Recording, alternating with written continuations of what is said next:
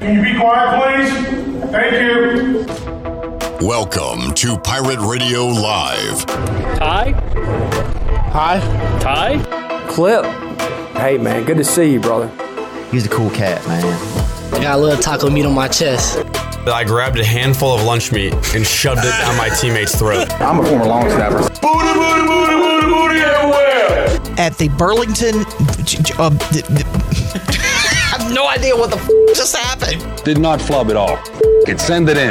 Now, live from the Pirate Radio studios in the heart of the Pirate Nation, here is your host, Clip Brock. Welcome in to Pirate Radio Live here on a Thursday, a beautiful day in Greenville, and a packed show coming your way. Maybe the most guests we've ever had on a show. We had so many guests today, I had to tell Brian Bailey. I'm sorry, Bailey, we don't have time, but he will join us live coming up 6 o'clock on our ECU Baseball pregame show on Friday. So uh, we'll talk to BB then. But coming up on today's program, we got ECU Hall of Famer Marcus Crandall in studio, Jason Nichols, former Pirate great and Pirate coach, joining us. And just a moment, we'll talk to Aliko Dunk, former Pirate basketball player, on the Pirate Radio Live line. Coming up at about 3:45, we'll talk to RV Ronald Vincent, head coach of JH Rose baseball, as they try to win a state championship coming up this weekend. At four o'clock, we'll talk to Twitter star Big Game Boomer known for his list, which famously I don't enjoy, and I'm going to tell him that I don't enjoy him. But we'll talk some Oklahoma baseball, some Sooners football, and more coming up with Big Game Boomer at four o'clock. Also, in hour number two, former Pirate Brandon Manning and former ECU pitcher Dustin Sasser to talk about the Charlottesville Regional coming up as ECU takes on Oklahoma on Friday night. At five o'clock, the Big Donkey, former Virginia pitcher and now superstar Stephen Schoch will join us to talk College World Series, talk about everything. What a trip he is. We'll uh, catch up with him coming up at five o'clock. And if we're still alive and breathing at that point, we'll play Name That Sound at five thirty because we got a ton going on on a uh, show today here on a Thursday as we get ready for ECU baseball. We got NBA Finals starting tonight. We got a lot going on. Shirley Rhodes, Chandler Honeycutt, the big dog Glenn Griffin here. Marcus and Jason, great to see y'all again. How we doing? Man, doing great, man. Doing great. Glory be to God. Good to be here again. Usually it's the fall when we got so much going on, but man, all of a sudden with ECU in the postseason and uh, just a lot of stuff happening here. So uh, staying busy, Marcus, this time yeah, of year. Absolutely, man. It's definitely a great time of the year for sports fan, uh, ECU fans, especially. Yes, right? sir. Gearing up for hopefully what's going to be a, a great run to a championship year for ECU baseball. Trying to get to Omaha for the first time ever. So we'll uh, talk about that a lot today. But let's talk uh, a little hoops too with Aliko Dunk, former Pirate, former uh, Ayden Grifton star, joining us on the Pirate Radio live line, and we'll catch up with Aliko. Aliko, how you doing, man? I'm well, man. How are you guys? Doing great, and uh, and Marcus, great to hear a, an old voice once again from the '90s here in ECU. Yes, it is, Aliko. How you doing, brother? Uh, man, I'm doing great, man. Glad to be on the show with you guys. Jay Nick, how you doing, man? Lee, what's up, man? How you doing? I'm well. I'm well. You hanging in there? Yes, sir. Man, I hear you. So, Aliko, are you still? Uh, Marcus tells me you're still involved in basketball, coaching the game now. So, kind of catch us up on uh, what you're doing these days. Well, uh, I'm at Stillman College in Tuscaloosa, Alabama. Um, I've been here since 2017. Um, the head coach of the women's program here. Um, prior to Stillman College, I was at Elizabeth City State from 2003 to 2016, and I was in, uh, I had the the privilege the, and the honor to coach on the men's and women's side at Elizabeth City State. That's awesome. So staying in the game and uh, played a lot of basketball, now coaching. And I'll just start this by my memories of Aliko Dunk. So Aliko, I'm from Winterville, and I, I told Marcus this earlier in the early '90s.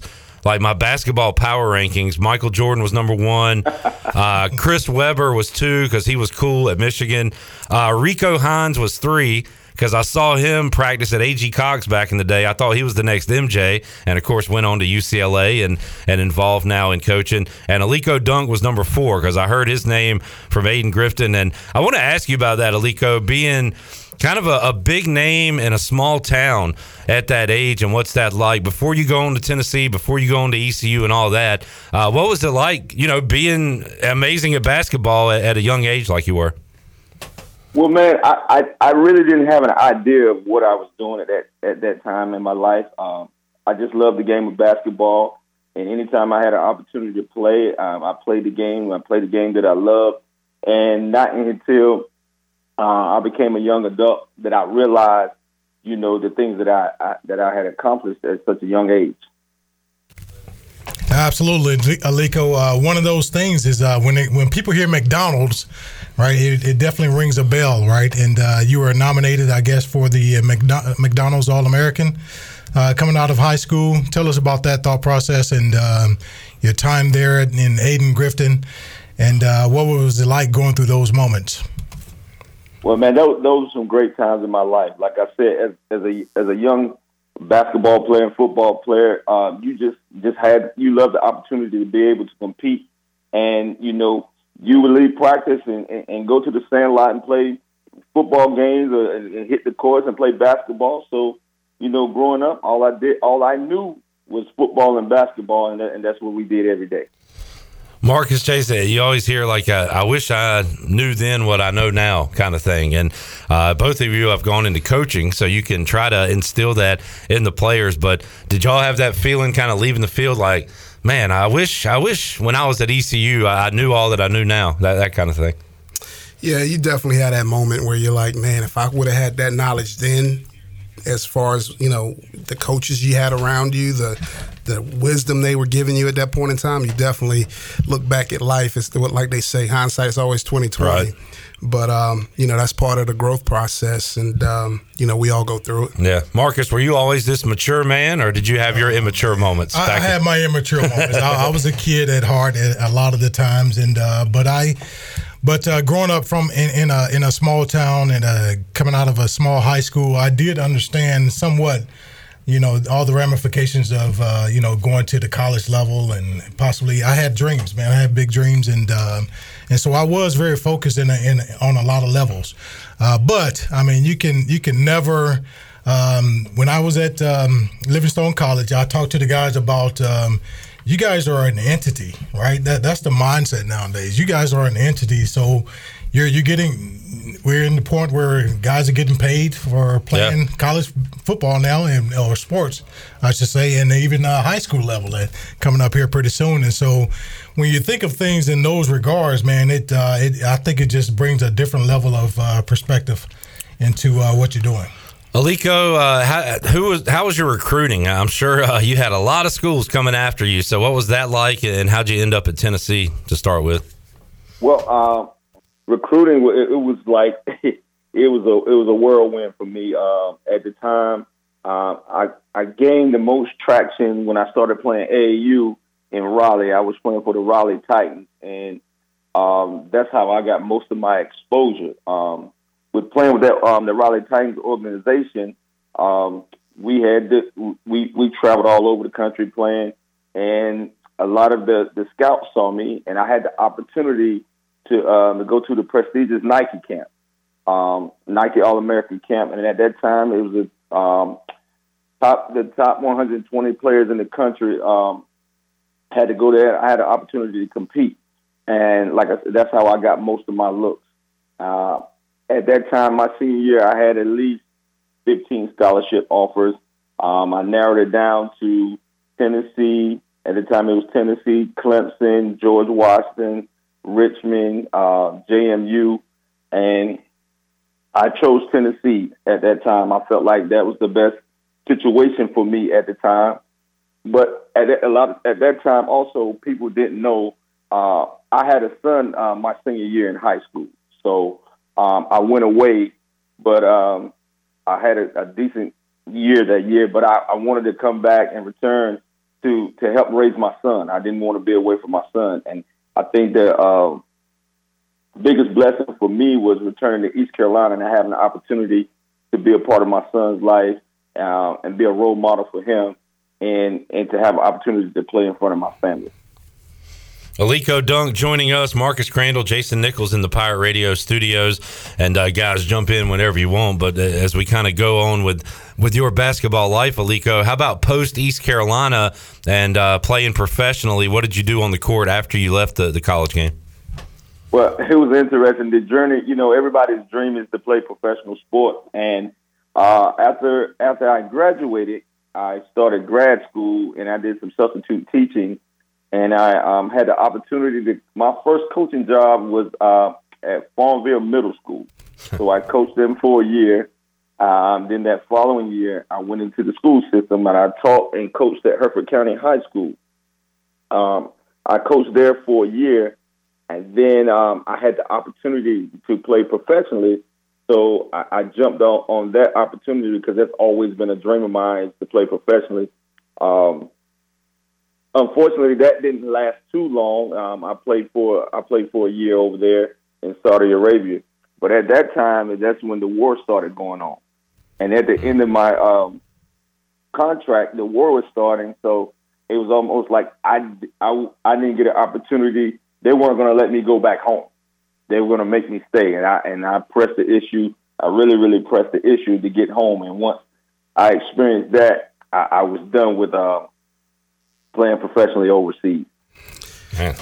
Well, Leak, I got a question for you, man. Most people, this is unique how people come through your path, but uh, me and Aliko were actually neighbors back when he was in college, too. We stayed in the same uh, apartment complex. I think it was called Dogwood Hollow at the time, right, Alik? Yes, sir. Yes, sir. My question, though, is did you get any better at spades since you've uh, got done playing? Because I remember me and Bert used to whoop you and uh, your roommate a lot at the at the apartment complex. Hey, listen, man, I think you guys were cheating. I think that's a sign that you guys are cheating. But I, I'll tell you this: if you're in the area when I come home, man, I got to get you. Rematch. Rematch, right? so we had uh what we have uh Super Nintendo maybe around them time like everybody man. plays games now Oh, but back then I, it was what cards and and some video games I guess You still have PlayStation. It- PlayStation was that around, okay Yeah. all right good deal Aliko Dunk joining us. Aliko uh with all, why uh women's basketball? So you why did you decide to to go that route and and coach uh, women rather than uh, the men's game? It was interesting how I got into women's basketball. Um, at the time, like I said, my first coaching job was at Elizabeth City State, and on that staff, I was the top assistant coach. And they wanted to make a change on on the um, in the women's program, and they offered me the opportunity to coach the women's program. I went back and forth with it. I, I wrestled with that for a little bit, and I said, you know what? Let me try this out, being a, a head coach on the college level. And from there, I mean, I just fell in love with the women's game and the and, and the way they play the game. Um, so I'm at this point right now. Uh, absolutely, Aliko. That, that's pretty cool. Uh, now, being involved in the women's uh, college level, at the college level, how often do you watch the uh, WNBA? Do you get a chance to watch that at all? Yes, I man, I, I watch all basketball. It doesn't matter. But right now, the WNBA is is tipped off, and man, there's some great games on. Some big time basketball is being played on the women's side. And I, and I would recommend people to take some time to to, to watch a WNBA game. I, I'm I'm sure they will be thoroughly impressed with it. You got the NBA Finals guys coming up tonight. Uh, game one. Mar- I'll ask you guys first. How you feeling, Marcus? Denver and Miami. Man, we're just talking. Um, I, I just want a good game, man. I really just want to see a good game. Go to game seven is what I hope for uh, because I'm not pulling for either team. Um, Denver's looking really good, though, man. Uh, Jason and I were just talking just before. Uh, Jokic is, is, is a pretty hard guard for anyone. Uh, especially when he steps away from the basket and you got to cover him out there. And then uh, he has the ability to put it on the floor when you do come out. So it's, it's kind of hard to to uh, to come out there and guard him. And then he has the ability to if you if you guard him and you off the dribble, he has the ability to pass the ball. So he has uh, all all areas of um, of the center position. He has it uh, covered and, and and taken out to a, a guard level as well.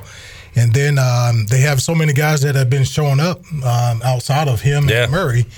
Uh, you got Porter Jr. who's been stepping up big, uh, actually all year for them. Uh, he's had an outstanding year, and uh, but it's uh, I think it's going to be good. I think it's going to be a good matchup uh, with Butler and his his the guys that accompany him as well. Jason, can Butler keep carrying this team like he's? I mean, Man, I, I, I don't.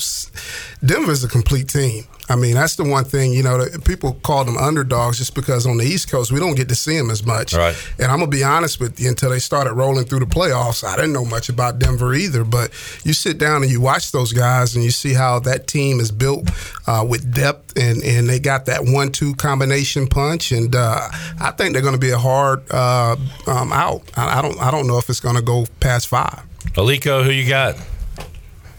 Hey, hey, J Nick, I think I gotta agree with you, man. I, uh, I'll say this: I don't think Jamal Murray gets enough uh, credit for what he brings to the table. You know, everybody talks about the Joker, but without Jamal Murray, they're not they're not even close to being at that level.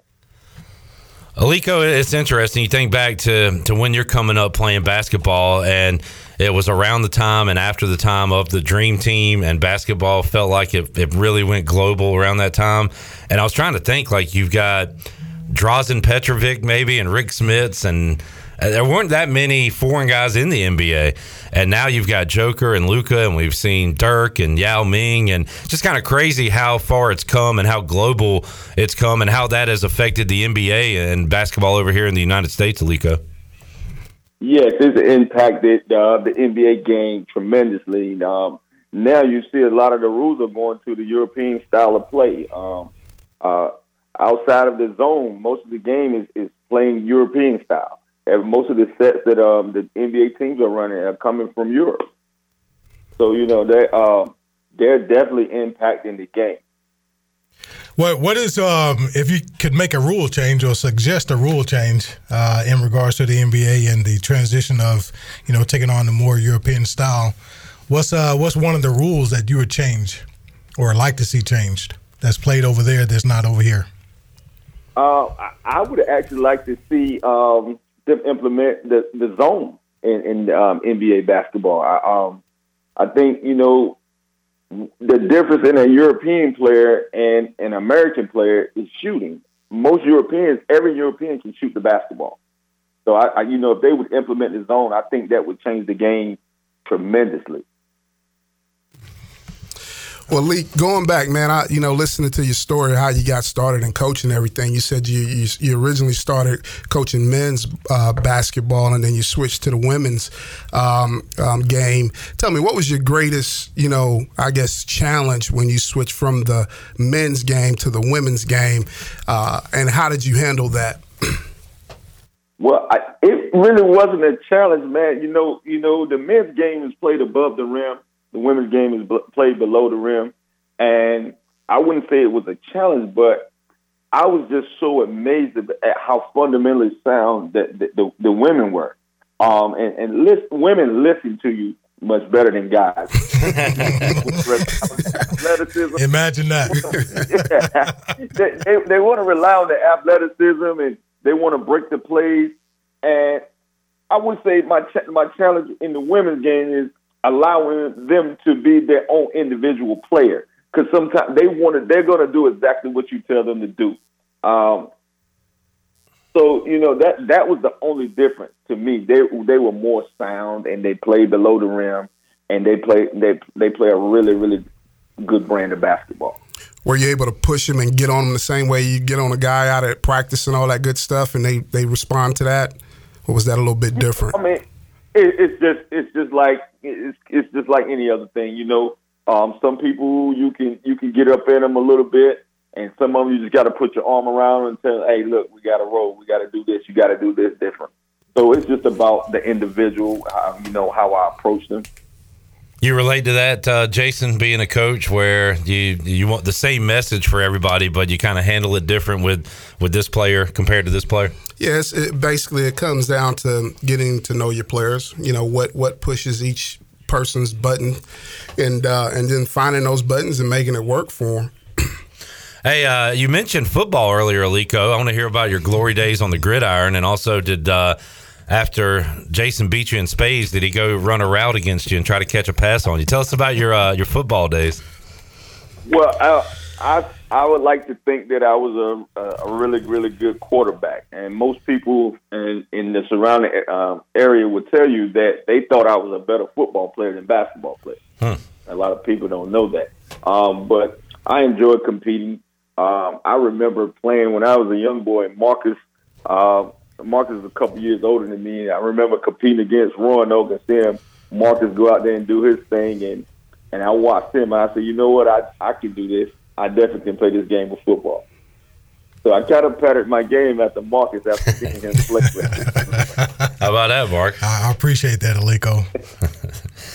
Talking to Aliko Dunk on the Pirate Radio Live line. Aliko, uh, a lot of Tennessee connections with ECU right now. Michael Schwartz, the head coach, coming over from the Volunteers. Quentin Diboundje was a transfer from Tennessee to East Carolina and shows some signs in year one that uh, could have some fun in Minges coming up. And you know, as good as anybody playing here, it's just uh, it's tough to win at East Carolina. We're still waiting on that trip back to the NCAA tournament. We'll talk to Lester Lyons next week, Marcus. Believe it or not, it's, he played on the last team that made it to the tournament. So, Aliko, you know some of the challenges here, but you also know how much fun it could be in Minges when that when the crowd gets going.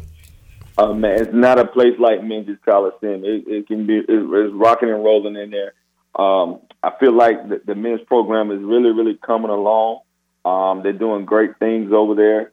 I'm excited about the future of, of Pirate basketball, and I'm excited about the women's um, program as well. They're doing great things over there as well. Kim McNeill is awesome, and uh, she's going to keep that thing rolling. I, uh, last year did not feel like a fluke, Aliko, with them winning the conference tournament, getting to the uh, NCAA tournament. It feels like the the start of maybe something special. But uh, Coach McNeill and her husband, Coach McNeill, uh, they got it going on here, man. Oh yeah, they're doing a great job with their program. I, I follow them closely. Um, it's nowhere but up for them. They're going to continue, and I think they're going to be consistent. They they have a great recruiting class coming in, and and I think I hope to see them back in the NCAA tournament next year. Awesome. Hey, Aliko, just one thing really quick, man. I, I, I enjoyed the time when you were here, man, and we were here together, I should say. And uh, we, we all had a, a, decent bond in regards to football players and, and basketball players, man. You guys were pretty cool. We came out to support you guys, and we were back there cheering you on and running on the court and all those things uh, when we won the big games, man. It was uh, it was good to see you guys play because I thought you guys had a, a great camaraderie as far as the players. Uh, you you hung out off the field, off the court as well. Uh, you just had that team atmosphere that everyone talks about in, in, sports. Period. So I appreciate you, man. Enjoyed it. Appreciate you, man. You guys, you guys were great too, man. I, I enjoyed the time. Hey, J Nick, I still need to see you. we we'll have to make that work, Elite. We got to make that work, man. All right, man. All right, brother. Good talking with you, man. Great talking to you guys. Former Pirate Aliko Dunk joining us now, a coach at Stillman uh, in Tuscaloosa. Maybe we'll get him on and uh, ask him what it's like to play in that football town uh, with the with the women's basketball team. Um, uh, Jason, uh, how about did you ever get Aliko on the court? No, never did get him on the basketball court. I, I knew where I could beat him at, okay. so I stuck Smart to spades. Man. Smart now, man. If he wanted to go on the football field, that'd have been a different story. but uh, did y'all do the like um, rec basketball? The what's it called? Um, intramural. Intramural basketball. Did y'all play? We did. We did early on. I know, like our, our freshman year and stuff. We all had a team, and uh, it was fun, man. You know, at that point in time, you, you, are so young. You got all the energy in the world. so it was great to get out there and run around with you guys and, and uh, see them in a, in a different element. How did uh, Coach Logan feel about that? Was he cool with it, or did he not know? Uh, he was cool. Okay. I mean, uh, he said, "Did he not know?" right. Oh, he knew. No, Coach, we ain't playing basketball tonight. No. No, I mean it's um, it's just like man when I played um, you know all sports in high school and then you get on the weekends and you're playing basketball on the weekends. It's um, it's, it's athletes being athletes, man, and um, they they understood that, but I, I, think it's it's a, it's a little bit different nowadays. Right. Yeah. in regards, especially when things. you're a pro, they'll put it in your contract. That's no, right. no, uh, whatever, snow skiing or right. jet skiing or any of the kind of that stuff. And, and you understand it. You understand yeah. where it comes from yeah. for sure. All right, let's get a break in. We'll come back more with Marcus Crandall and Jason Nichols here, hour one of Pirate Radio Live. We'll talk to Coach RV, Ronald Vincent later on this hour. Got Big Game Boomer to talk about the Oklahoma Sooners coming up. Brandon Manning, Dustin Sasser, former Pirate baseball players. Stephen Schoch, the big donkey, former Virginia pitcher, will join us on the show and we'll play Name That Sound. It is a packed Thursday edition of Pirate Radio Live. More to go after this.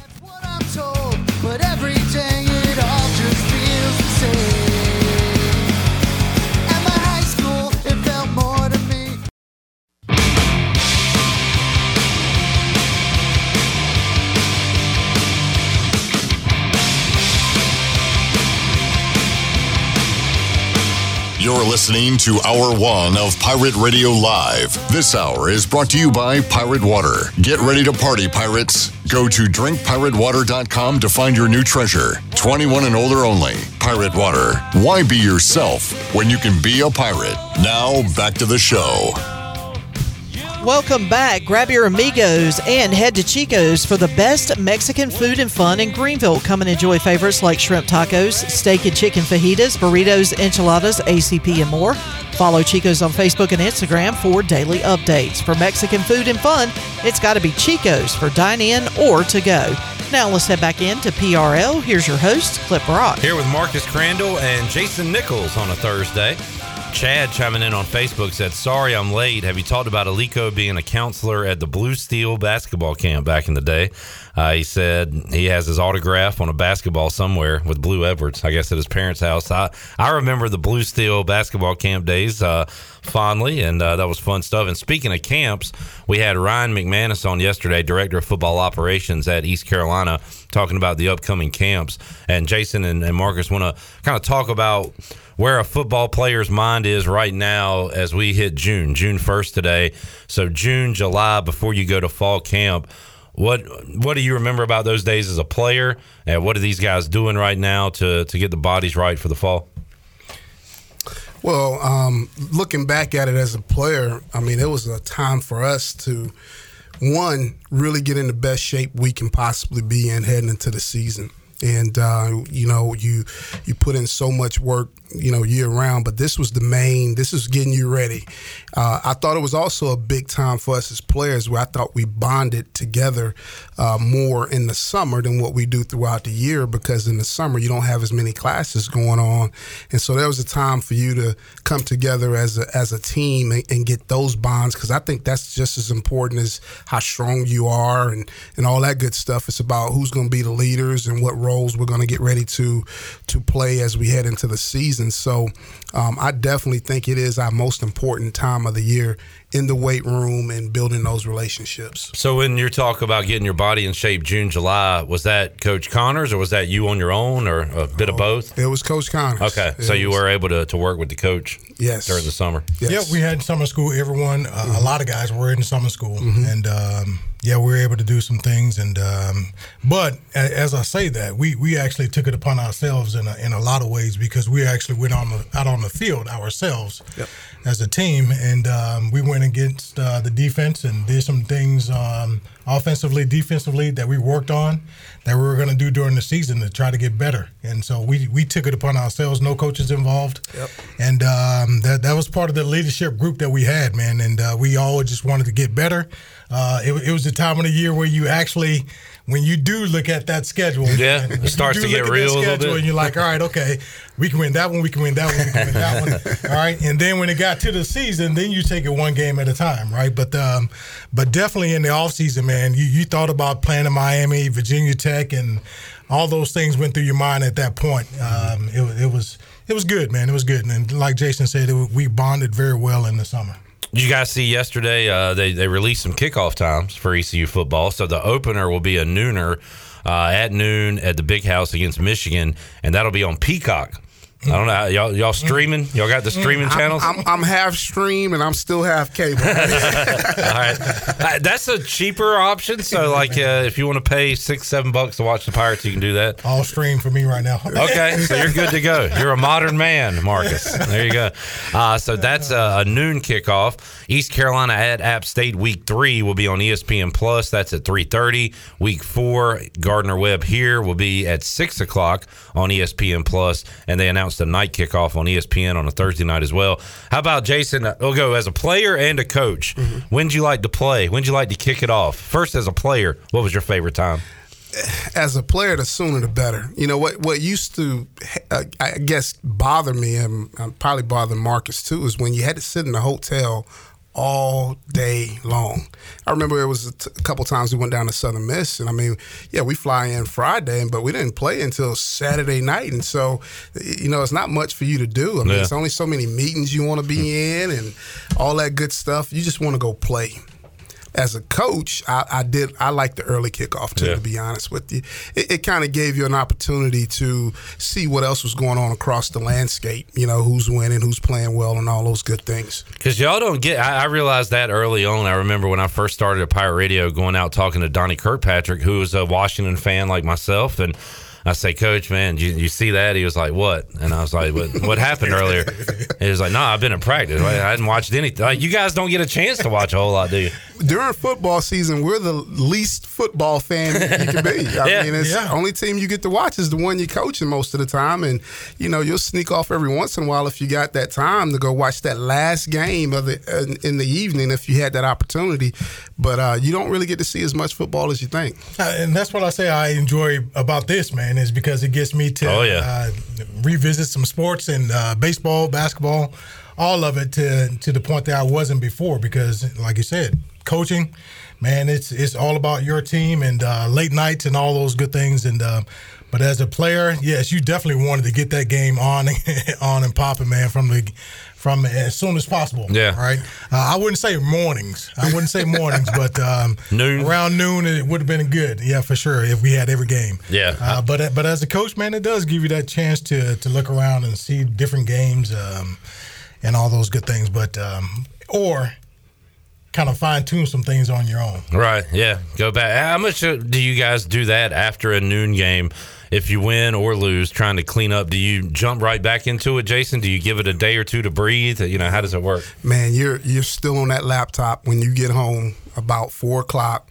Yeah, you still have a game on in the background, but you're you're watching to see Yeah. how your guys played and, and making sure that, that they're doing the things that they're supposed to do. So it's it's very little relaxation. Once you get done with that, you probably got that last couple hours where you can kind of just watch a game and, and get ready for Sunday. Because be, believe it or not, what people don't understand, Sunday is the busiest day of the week. Um, it's you're putting one to bed and you're starting to open up another one. So um, it, it is the busiest day for a college coach, no doubt. What is Sundays? Is that uh, I guess film? Do you do film and then I know ECU always practice it, uh, practice on a Sunday, so it's film and then practice. You, you'll do film several times on Sunday because one, you're going to watch it as a staff, if and then you've watched it as an individual probably Saturday night, Sunday Right. morning.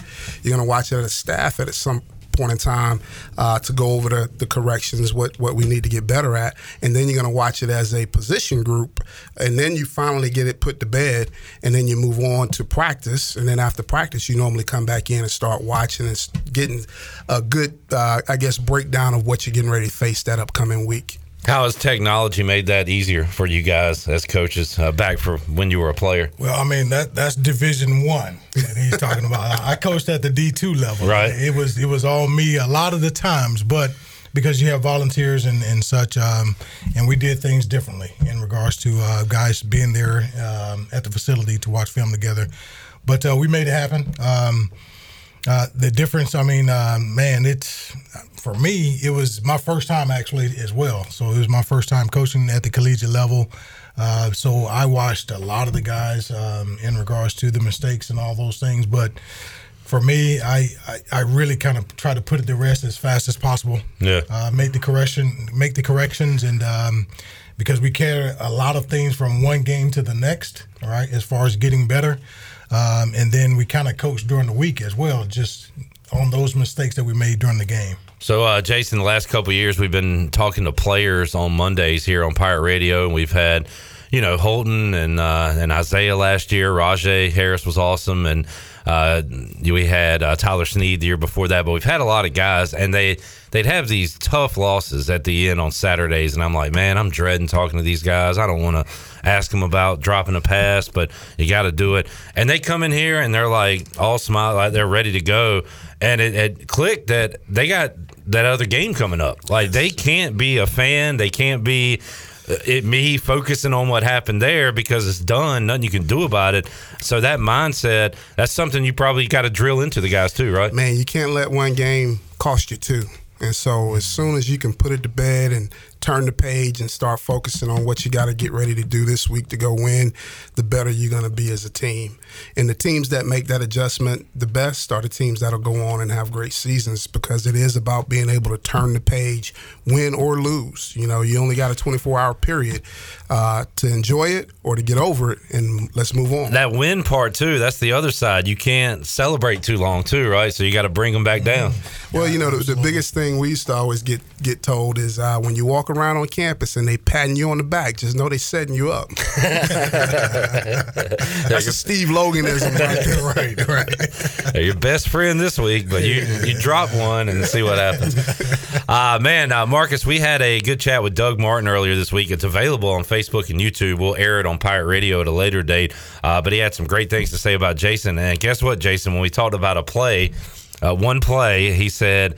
Uh, let's go down to Miami. And Marcus, uh, we didn't know what the heck he was doing or why he threw that ball, but Nichols broke free. And uh, but you talked about that play a couple weeks ago, and that one still stood out to uh, Coach Doug Martin as well. Well, that was uh, like Marcus said uh, the last time I was in here. That was just something we. It's that you asked me what goes on during the summertime. There you go. It's That's those it. type of connections that you make. You know, it's a body language. They get they got to understand what I'm doing, and I need to understand what they're seeing, and um, so it's that moment, and, and it might happen once because that was the only time I've ever caught Once. a pass on That that, was it. particular play. And, But and, and the thing about it is that again, like a testament to to J, um, to Jason is that he was in the right place when he was supposed to be there, Mhm. and you know what I mean. He didn't deviate from his route. And you knew you could didn't count on him deviate. to, to be there. Yeah. and, and it was a no brainer for me. Like I looked up and read my key and flick of the wrist, and there it goes. All right. And the rest is history. The rest is history. uh, but we'll have that interview uh, coming up. So next week, Marcus, we're going to talk to uh, Jeff Connors coming up Tuesday at three o'clock. He'll join us. We'll have more recorded interviews. We got Lester Lyons planned for next week. That'll be fun. Uh, but a whole lot coming up. And uh, Marcus, you are. You are working me to the bone, Oh, man. but it's been awesome. It's been great. all these interviews have been so great, and uh, have really enjoyed them. Purnell Griffin was awesome, man. He was such a great guy to talk to. So uh, really enjoyed these chats. Man, I have too, and uh, great pirates, man. Yeah. great pirates off the field, and um, And Jason, doing, what- doing some great things in the communities. So they are. exactly, that's what I wanted to talk about. Everybody, it seems like we're bringing on is giving something back, whether it be getting in the coaching world, uh, doing things on their own. But that's that's what's really stood out to me is you group of kids back in the '90s that have turned into to what you are. Yeah, you know what? We we played with some great guys. Um, I tell you what, the, when I go back, I'm not a big Facebook guy, but I get on there occasionally, especially in my downtime right now. But just to see what some of these guys are doing with their lives right now has, has been uh, and very impressive to me. You know, and that lets you know the caliber of of persons that Yeah. we were playing with uh, when we were here at um, at East Carolina, and so that's that's part of why you win. Awesome stuff. About to wrap it up with you guys. Uh, we'll, we'll circle back to hoops tonight. So I believe I saw the Nuggets were like nine point favorites. Does that sound right to you, Chandler? Have you looked at it? And they keep putting these big numbers against Miami. And if I'm a better, I'm scared to to take a number that high. But what do you think? Miami coming off a grueling series. Nuggets have had forever to sit and wait. So the old rest versus rust thing, you got to factor that in. What kind of game y'all think we'll see in game one tonight, though? Man, I think it's going to be. Um, I think it's going to be a closer game than uh, than they. This, uh, this Than the nine? Yeah. said it's going to be. Um, I, I think Miami is going to show up. The- Here's the thing, though: they are going to be a tired group, I believe. Uh, and then to go up against the Denver team that's been resting for a long period of time in regards to basketball. Um, but um, I, I do think it's going to be because of that that factor that this is it, man. This Yeah. is it. They're there. All right, they did what they had to do. They went seven. All right, now I, I don't think they're going to um, let down the teammates, let down the coaches in regards to man. Oh, this it's been tired. Let's let's lay it down now. No, this this is championship basketball right now, right? And so I, I think they're going to show up for sure. Chandler, you see anything about Tyler Herro? Is he playing? I haven't seen anything. I know he's been hurt, and they might get him back. I know he's on the comeback uh, trail uh, from his injury, but I, I'm not sure if he's available tonight for game one. But you should see him sometime in this series. Jason, it sounded like uh, series wise, you, you you think the Nuggets can get it done, but how about tonight? What kind of game one do you expect? I I think uh, early uh, Denver may be a little bit off just because of the rest, but I think they'll turn it on late, and I think they'll find a way to win this first game coming out the gate. All right, sounds good. Jason, uh, awesome having you back in here. I As I said, you're welcome anytime. And Marcus, uh, keep up the good work with what you're doing, man. These, these interviews have been really, really fun, and we'll, we'll got a couple more planned for next week. Absolutely, man. Thank you guys for your hard work as well. Yes. Been a lot of fun. Been a lot of fun. Jason Nichols and Marcus Crandell joining us today to kick off a big edition of Pirate Radio Live. When we return, we'll talk a little baseball. Ronald Vincent, J.H. Rose going for another state championship. We'll talk to Coach RV when we return on Pirate Radio Live after this.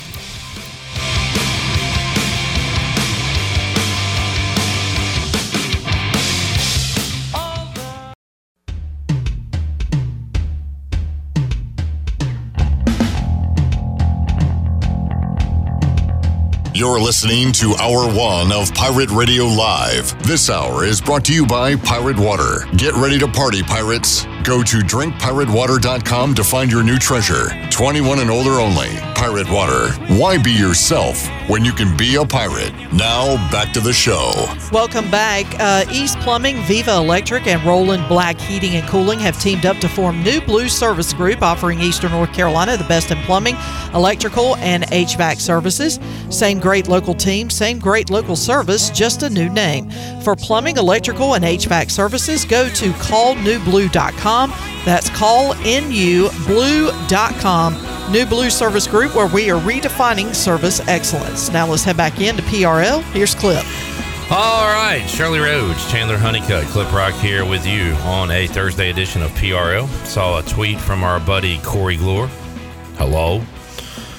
Tweeted out a picture of beautiful Baton Rouge in the ballpark there as Tulane getting some work in as they try to pull a massive upset in the Baton Rouge Regional. It'll be East Carolina and Oklahoma coming up Friday night, 7 o'clock. By the way, dang, got some news to share for our watch along Friday night at 7. It'll be myself, it'll be Chandler Honeycutt, and it'll be former ECU tight end Bryce Williams hanging out. Can't wait. We got Bryce out of the house on a Friday night. Yeah, I know. I'm very excited for him to join us, and uh, we'll have a good time tomorrow, starting at 6 o'clock with Yeah. the tailgate pregame show for an hour, and then 7 o'clock we will start watching along with you. So uh, join us at 7 o'clock for ECU Oklahoma. And I'll be joining you for the first half hour of the watch along. All right. So All Shirley right. will be here at 6 for the pregame, and uh, you'll stick around, watch a little baseball. Yeah, for about for about a half hour or so. For the first couple innings, maybe? Yeah, yeah, first couple of innings, and then I gotta I gotta split. It's going to be fun. I'm so going to bring check me some uh, Cold might bring- snacks? Might bring me some cold snacks. All right. Hopefully to have with old Big Bryce Williams. Okay, he's fired up, ready to go, as are we. More baseball this weekend. How about a state championship for JH Rose? That is on the line when they play beginning on uh, on this weekend. So we will talk about that now with Coach RV, the legendary head coach of the JH Rose Rampants, Ronald Vincent, joining us today on Pirate Radio Live. Coach, how you doing? doing fine, doing fine, ready to play. Yes, sir. And uh, coach, uh, first of all, you, you got West Henderson coming up. You just got by Southern Lee, so. I was looking at you know the the NCAA baseball tournament. Clemson, the hottest team right now, has not. I think they've won 22 straight. I'm looking at what you've done, and we're we're in June, coach, and your last loss was in early April. So uh, you're focused right now on just the next game and one win. But how about that winning streak? Is that something you you, you put out there to your team? Is that something you try not to talk about? Uh, how about that as you head to this championship? Uh, you know, we hadn't really talked about it as much. We, we're, um, you know, we realize that, it, how baseball is, and we, we try we try to go one pitch at a time, one inning at a time. You know, it, and all this, and you can't get caught up in that other stuff. But uh, you know, I, did, I didn't realize till you just told me we hadn't lost one since uh, April. yeah, quite a run. Uh, the Rampants are on right now, and that run saw them knock off Southern Lee uh, in a best of three series, and only needed two games to do it. Had the extra innings win at home, and then went on the road and uh, had a shutout. So, how about getting by Southern Lee to get to this championship, Coach? Uh, what did your team do well in those matchups? Well, you know, they, they were very good. They they had a very good team. Had uh, some really good pitching and, and catching, and uh, we had a really really bad inning against them, and they scored four runs and got up on us, and then we came back and tied it up four to four, and uh, and, and uh, uh, scored in the bottom of the eighth on a walk off base hit by Alex Popovich, and then then on uh, Thursday, last Thursday, we uh, went down and got a great pitching performance from uh, uh, Andrew Wallen, and uh, scored, you know, seven runs, scored three in the last inning on four straight two out hits. Uh, so so uh, you know they they were very good. We we had to scrap really hard to get by that one, and uh, yeah, I'm sure West Henderson's going to be just as good. It's going to be really hard to get by them. And coach, you've had a, a, a, bit of time here. You usually don't get this much time between games, so you've had some time for rest and some time for practice and everything in between. So how's that gone for your team? Uh, well, you know, it, it, it was it was good. Uh, let our guys kind of banged up a little bit to get their, uh, you know, heal up and get ready. But uh, like you said, Clip, it's been golly, you know, very seldom during after we start playing do we get eight days off. You know, it's usually you know a couple here, you know, might have two days off or a weekend off, but it's very unusual that you get this. So we've kind of worked on taking care of our stuff and, and, and taking care of some of the things that we need to work on. And uh, and our boys have worked hard at it this week. It's been a been a good week of practice, and and uh, today is going to be the last practice they have.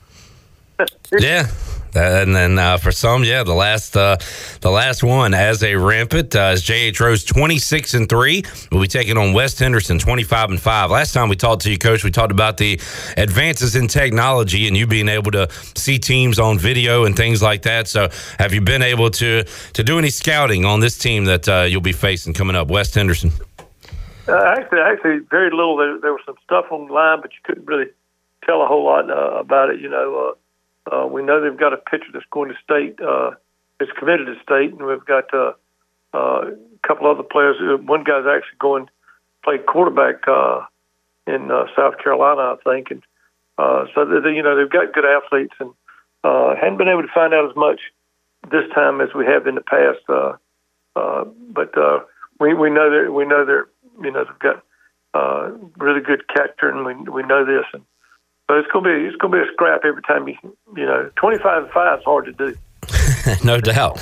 Hey, Coach, uh, so game one coming up Friday night, 8 o'clock, and then game two will be Saturday at 2. And if necessary, you'll play a third on Saturday. So, how about the pitching for you? Do you have that kind of detailed out right now? Uh, right now, it, it uh, it's probably we're going to go with Andrew Wallen tomorrow, and then then uh, Hugh, Hugh Collins and uh, Davis Hathaway. That's kind of way we've got it lined up right now. Uh, but you know, everything kind of falls apart because you, you really need to really. Tr- we're going to really try to win the first game as they are. Yeah. You know, because you want to get ahead and uh, whatever. But uh, it's uh, you know that that's been what we've been able to do all year. We've had uh, our pitcher, our three good pitchers have you know really really done well with it. That's what makes postseason baseball fun, even at the major league level. Coach, I remember, you know, Randy Johnson coming in as a closer uh, in the playoffs, and you look at ECU; they are all hands on deck with what they had to do with their pitch. What if what if Rose had to play six games in four days or whatever, Coach? What would your pitching look like? we'd, we'd be pitching ninth craters and JVs. it is survival of the fittest this time of year, though, right? I mean, it's all hands on deck for you. Yeah, and, and you know we've you know, a couple other guys that that have pitched quite a bit this spring. You know, they hadn't pitched much lately, but uh, we've had workouts for them, and we've done a lot of a lot of uh, good bullpens for them. So our guys, you know, we, we've done what we can do. It's just this, whether it gets done or not. It's uh, uh, as you know, baseball's crazy game. Yes, sir, and uh, and you know it better than anybody. And I've never really thought about that part of it, Coach. You, hear these football teams in college say they want to go to a bowl game to get those extra practices for the young guys. When you have a, a long season like this, you're you're kind of able to maybe start developing guys for next year too, right? Right. We we, we bought up uh, five or six JVs, and uh, and then you know our our eleventh graders have gotten a much extra practice, intense practice and and you know you'd like to think that helps going into next year. These guys get all these uh, extra reps and stuff like that that they they wouldn't be getting in this. And it's uh, not like playing travel ball or summer ball. It's you know th- this is very intense, and and you know they've had to get used to it. So that it's kind of a kind of a big deal. Yes, sir. Yeah.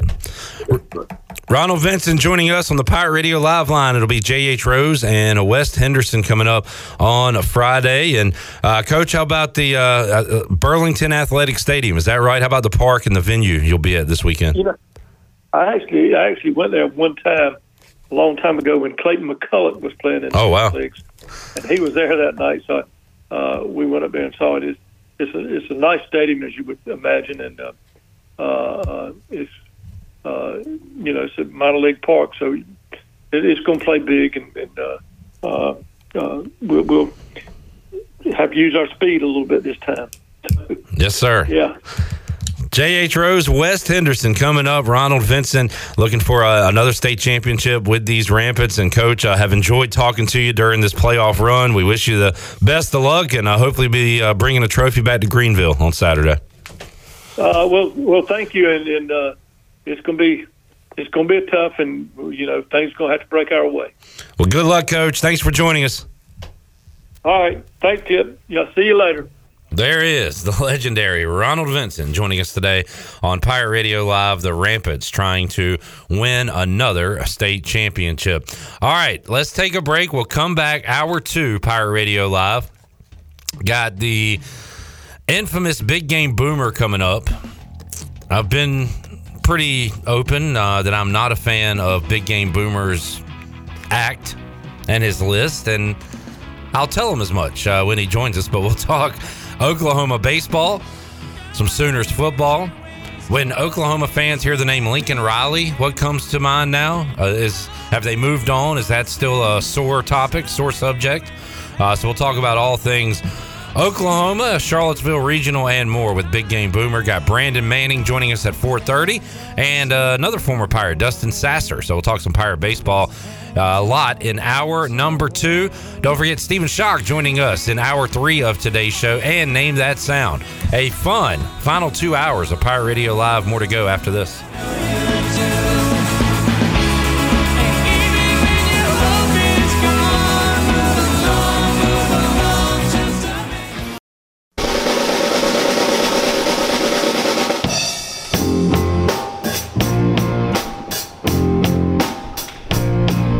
You're listening to Hour 2 of Pirate Radio Live. This hour of PRL is brought to you by Beauty Bar Metaspa. Do you want to get rid of wrinkles, tighten and lift your skin, smooth your skin texture, erase veins and brown spots, and get rid of unwanted hair? Are you interested in Botox or filler? Visit beautybarmetaspa.com to set up a free consultation. Now, back to the show.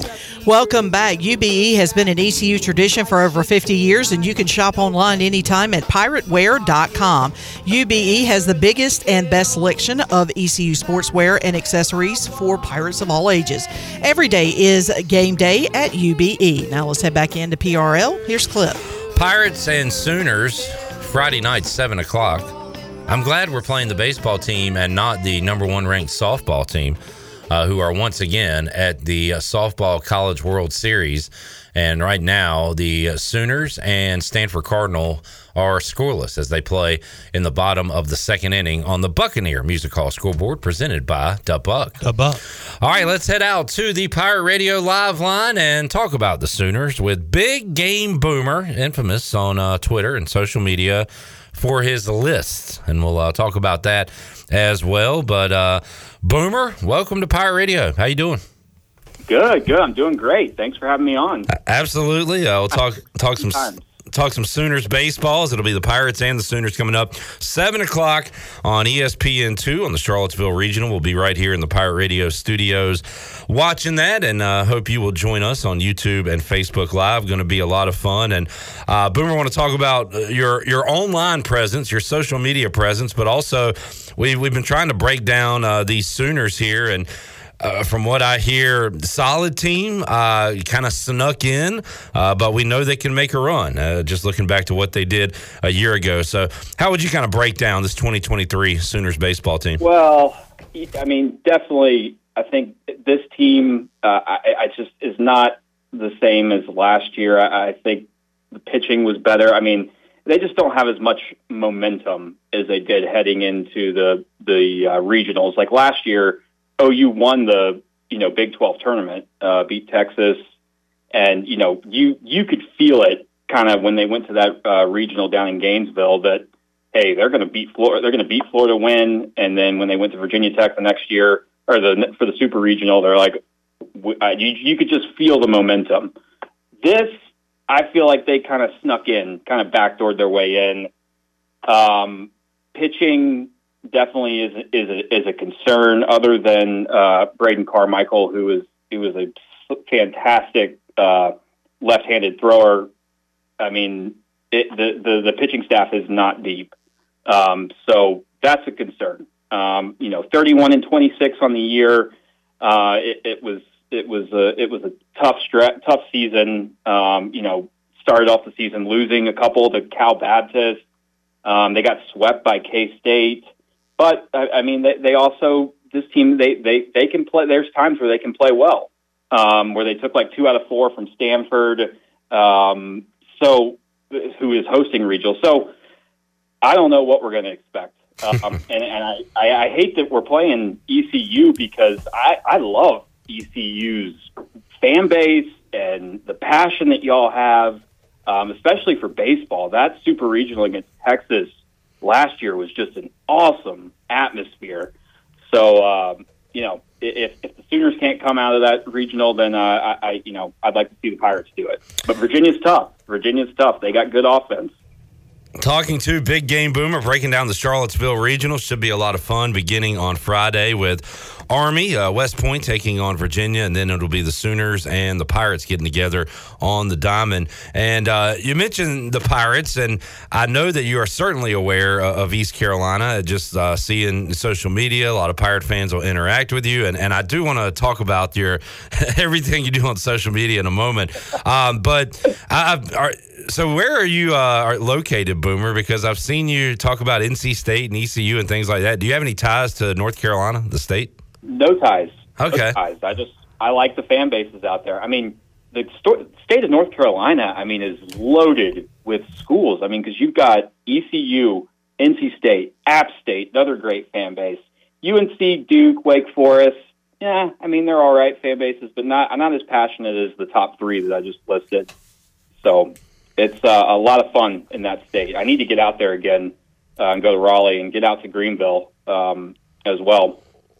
No doubt. I uh, would love to have you in the jungle or at uh, Dowdy Ficklen Stadium for a big football game, and uh, and actually my favorite sport. This is how crazy and uh, I guess I am. I, am I'm, I'm a basketball fan, so I love ECU basketball. I, I did not we just don't have any success. In fact, we played Oklahoma. I don't even know if you remember it a couple years ago in one of those kind of preseason tournament deals, and I uh, had the Sooners on the ropes, but lost that game uh, to the Oklahoma Sooners in our only meeting on the basketball court. Uh, big game Boomer joining us here today on Pirate Radio Live. So Boomer, um, just, just just real quick back on OU baseball, who are uh, some of the guys in the lineup to, to keep an eye on?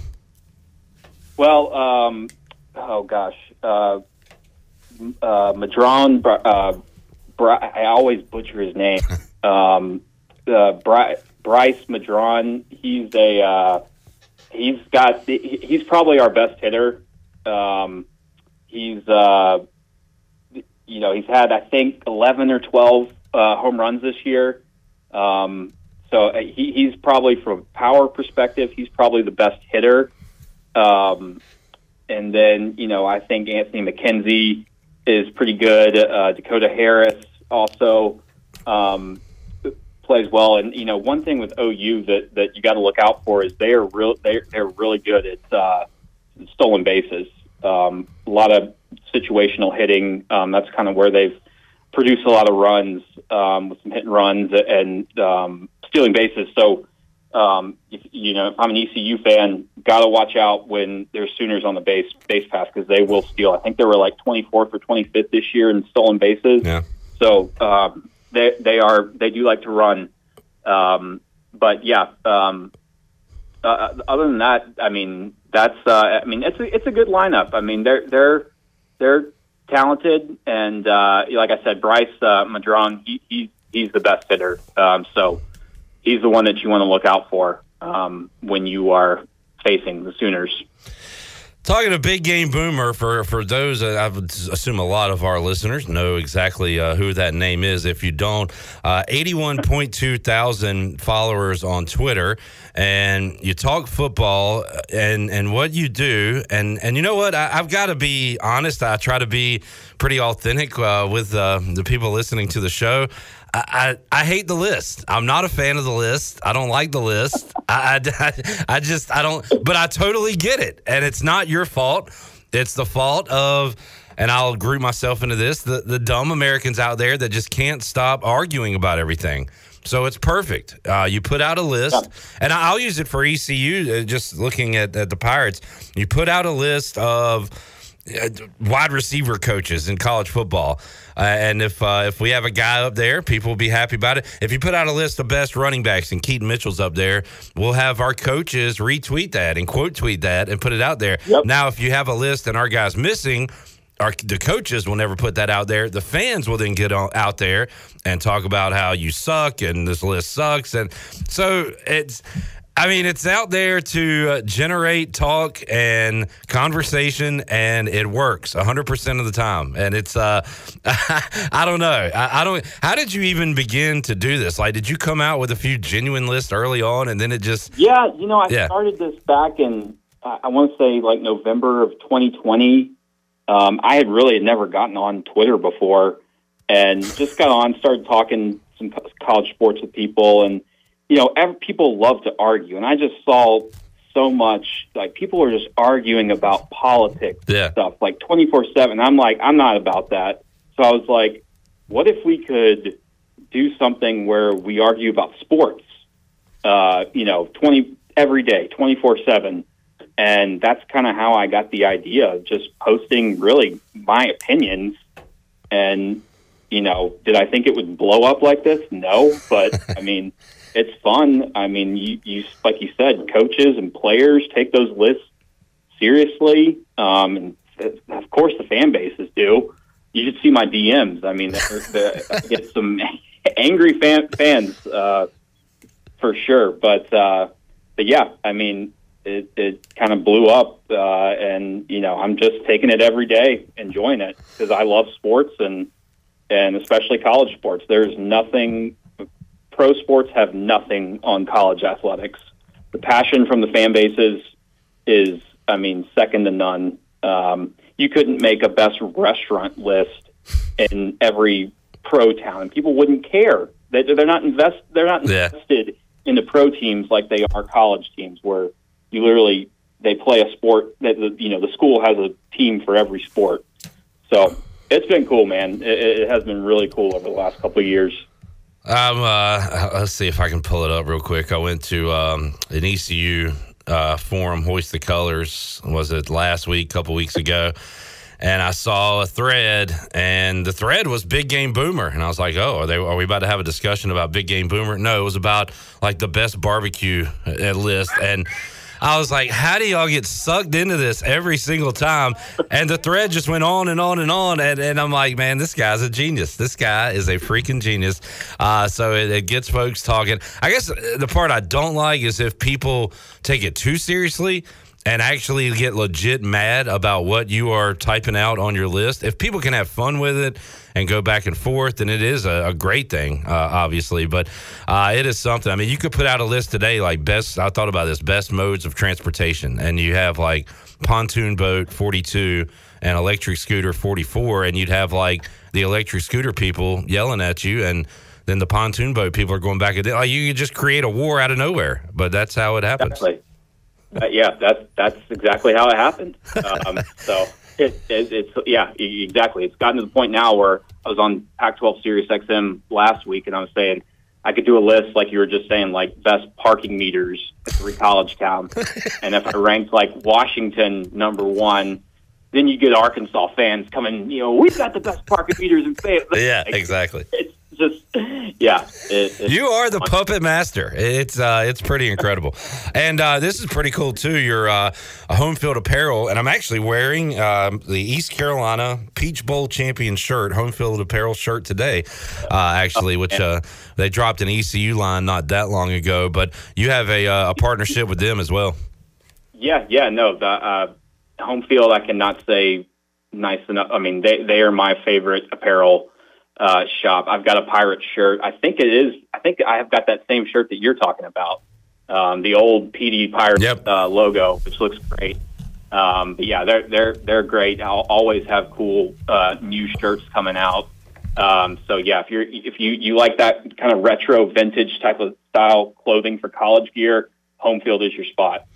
It's a great great comfy, super soft shirts too. Absolutely, uh, they look cool and they, they feel great. Um, Boomer, how about if I? So there was a, an offensive coordinator coming up here at East Carolina, young guy. He was about my age when I was interviewing him. Um, well, God, it's been 10, 12 years ago now, 13 years. But Lincoln Riley um, came over with Coach Ruff from Texas Tech. Uh, he is boy wonder. We're putting up a million points, a million yards, all that stuff. Goes to Oklahoma. Now, if I say the name Lincoln Riley to an Oklahoma fan, is it still like salt in the wound? Does it still hurt? Are you okay? Can we talk? Like, how, how do you feel about it? Oh man, it's still salt in the wound. This fan base, it's going to take years Mm. for this fan base to, I think, get over this. Especially after last year with OU going six and seven, and Lincoln Riley, you know, lost in the Pac-12 championship, but you know, made it to a New Year's Six game. Caleb Williams wins the Heisman. It's a it's a salty and sensitive topic uh, down here in Norman, for sure.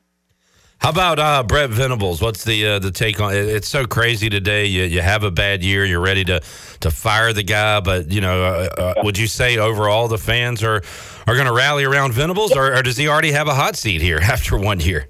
That I mean, if we go through kind of what happened this past season, I think things will start ramping up. But no, Yeah. I mean, you have a top five recruiting class, which I don't think. I mean, that that was phenomenal how uh, Venables was able to close that out this past season. Um, but but we'll see. I think last year Venables he was really kind of learning how to be a head coach. You could kind of see it on the sideline. Some game management stuff he kind of messed up. Um, so I- he, you know, coordinators that's a completely different role than being a head coach, and so you got to learn that. So I, I I think this year I'm expecting them to be better. I mean, if they go six and seven, I mean the sky is falling. But I don't think. I think I think this year, honestly, nine and three, eight and four is kind of where I see this team because they are talented. Um, they just got to put it all together. Boomer, how about the move to the SEC? Uh, how much are people talking about? Hey, let's uh, let's win a Big Twelve championship, and how many people have already kind of turned the page to, man, uh, starting in 2024, it's about to get real, real. You know, what, what's that like uh, with that coming up? You know, I think people are are anxiously excited about it. Um, it's it's definitely great uh, for the university because they're going to be making a ton of money. I mean, it makes sense financially. I'm kind of sad because I, I I do like the Big 12, especially with the new schools that they added. I think that it's a, that's a conference set up for success uh, for the foreseeable future. But uh, it, it's definitely, I mean, if we go six and seven this year, knowing we got to go to the SEC, it's uh, it, it's going to be going to be some a lot of concerned people uh, in in Norman uh, for sure. I mean, I, I'm just looking forward to playing in the SEC for other sports like softball is extremely competitive Yeah. in the SEC. Um, looking forward to seeing OU do that pl- play in there. So it's uh, it's fun. It's crazy how times are changing. I would not be surprised if some sort of conference realignment thing happens here in the next couple weeks once uh, baseball season's over. So uh, we'll see. It's a day to day kind of reporting thing for conference realignment. Crazy times and uh, ever changing in the world of college athletics. We're talking to a big game boomer. So, Boomer, uh, what's your next list? Have you ever done like uh, best guitar players? That could get some old folks fired up. I don't know if that's your demographic. Yeah, but I did. I did a, a while ago. I did like the best every college fan base's favorite like music artist. Um, I, I did that a while ago. Uh, you know, right now I'm doing I'm doing my player rankings, which that takes a lot of time, and then I'm, I'll get on the coaching rankings here in a couple weeks.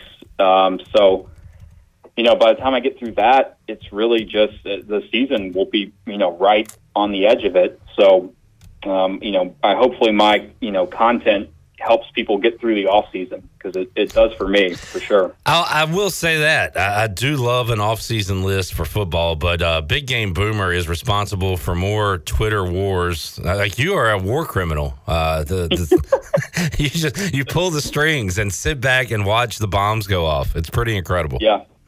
yeah, no, it, it, it's fun. I do have to say, like with ECU's fan base, Yeah. my opinion, ECU is a Power Five fan base that's just stuck in a Group of Five conference. Because I think that their passion for their school it rivals. I mean, it, it reminds me almost kind of an SEC type of fan base, rabid, passionate about their school and every sport. Um, so I think very highly of uh, Pirate Nation. Yeah, I think that's very well said, Boomer, and it's because it kind of goes back to what you were talking about earlier. Just, I, I'm a I'm a huge sports fan. I'm a diehard, unfortunately, Washington now Commanders fan. Was a Redskins fan, uh, but that is you know five plus hours away. I'm a huge Braves fan. That's like what eight hours away. The Hornets are six hours away. So I love all those teams, but they're so far away. You just don't get the day to day stuff. So around here, it is all about East Carolina uh, here in Greenville, and that's why we have that passion uh, for our school. And uh, I think you, you, you said that pretty well earlier in the conversation. Well, Boomer, we'll uh, we'll let you run. You got a prediction? How about your list? What's your uh, your top four teams to advance in the out of the Charlottesville regional? Who are you putting uh, up top on that list? Man, I don't know. EC, I, I like. I mean, I just think Virginia is too tough right now. I mean, ECU. I mean, yeah, y'all lost to Tulane in the AAC championship. That's What, what's wrong with that? They only had 40 losses this year, Boomer. What's yeah?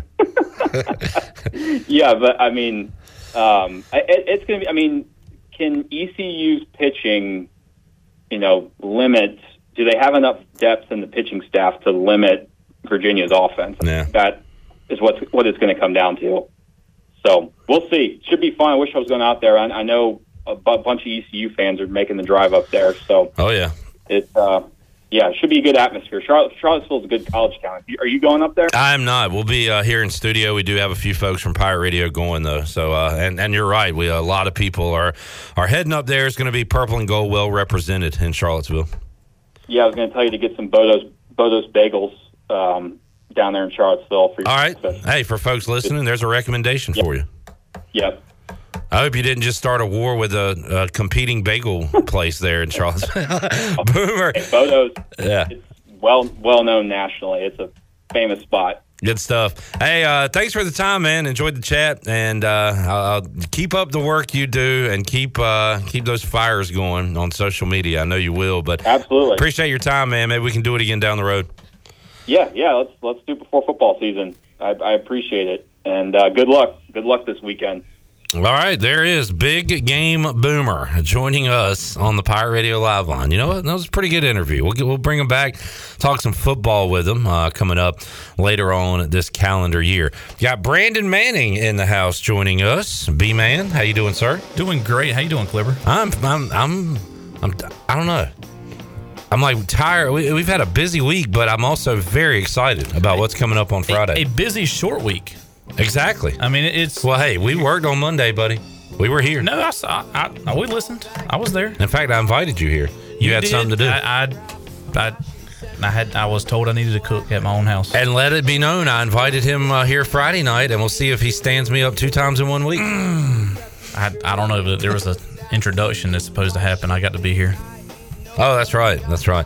All right, let's take a break. When we return, we'll talk to Brandon, get his final thoughts for ECU and the Charlottesville Regional, how he's feeling one day out, and also talk to Dustin Sasser, former Pirate pitcher.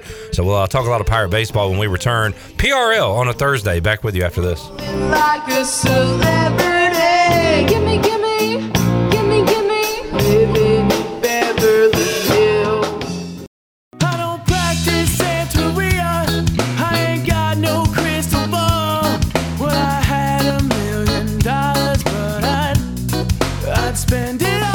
You're listening to Hour 2 of Pirate Radio Live. This hour of PRL is brought to you by Beauty Bar Metaspa. Do you want to get rid of wrinkles, tighten and lift your skin, smooth your skin texture, erase veins and brown spots, and get rid of unwanted hair? Are you interested in Botox or filler? Visit beautybarmetaspa.com to set up a free consultation. Now, back to the show. Welcome back. Be sure to visit one of ECU graduate Brandon Tate's U.S. Cellular locations and experience the highest standard of customer service. The purpose of the Atlantic Wireless store experience is to inform, illuminate, and inspire. Find the location near you at AtlanticWireless.com. Atlantic Wireless, we go beyond the call. Now let's head back into the show. Here is your host, Clip Rock. Back with you, Pirate Radio Live. Clip Rock here, Shirley Rhodes, Chandler Honeycutt, and former Pirate Brandon Manning, Farm Bureau Insurance. ECU preview as we are previewing the Charlottesville Regional. Robert Skipper on YouTube says Clip never asked how his audience is. That is a lie. First of all, I talk to you guys all the time. Ask how you're doing. Ask what's up. Today we've got 4011 guests on the show, and I apologize, Robert, that I've not had a chance to talk to you fine people. So I hope you're doing well. Robert, settle, simmer down, bud. Hell, it's, right. it's also the four o'clock hour. Did you tune in at three and see what he said? Hey, well, I don't know if I talked to all. We, we just we've been packed today, All right, man. We have all been busy Gotcha. today, and it's so big that Brandon won't even get his time to shine. I'm fine. We're gonna have Dustin Sasser take over his segment. He's a lot smarter than I am. well, okay, that's okay. Not saying much. Dustin Sasser joining us on the Pirate Radio Live line. Dustin, how you doing, man? Well, I'm doing well, guys. Thank you for having me on. Yes, sir. Thank you for your time, Brandon. Uh, appreciate you setting this up. Look, Talk- man, if there was one person I'd like talking about pitching in baseball, it's Dustin Sasser. Maybe, like I said, maybe even a Scotty Andrews. They're just two intellectual guys that really got after it. I loved uh, being out there and even playing catch with them a time or two. Well, Dustin, let's uh, relive some glory days before we talk about what's going on now. Uh, your time at East Carolina. What, what do you remember uh, about toeing the rubber there at uh, Clark LeClair and uh, and being a pirate? Just, I, I think for me, it was just being able to compete. I think, I, I think if there was one thing that I would say about myself that I, I competed in every game that I pitched in, and the, the probably the the best part about playing at ECU was that fan base and playing at that stadium. You know, I was actually fortunate enough to play my freshman year back when we had the old jungle, and then we had the, the new stadium built. So I got to see the best of both worlds. Uh, there's nothing like playing in front of front of those fans. That's awesome, Brandon. Every former player says that. You guys love the game of baseball. You love playing for your yourselves, your teammates, your family. But you add all those fans in there, it gets you an extra jolt, right? Look, man, you, you take some of the games that uh, in those early years, and Dustin will say we, we probably weren't favored to win. I think uh, 2006 we were 33 and 26 or something like that. Probably not favored to win a lot of games, but I, you know we beat the ACC teams. We did that because of the fans a lot. We those guys that got out there really did a good job getting pumped up with the fans.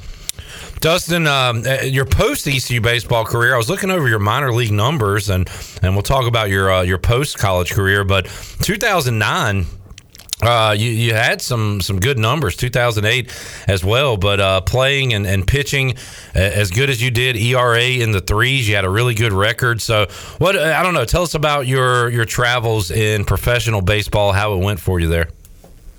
Well, it was uh, it was quite a ride. I mean, it's it's grueling to be honest with you. It's you know, you don't get the the courtesy to fly in in the minor leagues until you get to the AAA level. I was fortunate enough to make it up to the Double A level. I feel like I was really knocking on the door, getting a, a big league uh, spring training invite. My last year there, it's just uh, I was unable to stay healthy. You know, I tore my rotator cuff my final year there and developed three bone spurs in my elbow, and it was just something where I was like, you know what, is this is this something I want to want to push through? But I loved, loved, loved, loved being in the minor league system under the Chicago Cubs, and uh, got a lot of great memories and stories, and faced a lot of guys that were either in the big leagues now or have been in, in previously, and was fortunate enough to uh, be roommates with with a guy some people may know by the name of Josh Donaldson. Um, so just you know, a lot of memories, a lot of fun.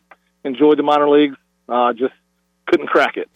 Josh, I'm glad you brought that. I was going to ask, and I want to ask some of the other names you came across, but Josh Donaldson, a player I love to hate when he's not on my team, but man, when he was on the Braves, he was one of my favorite players all time.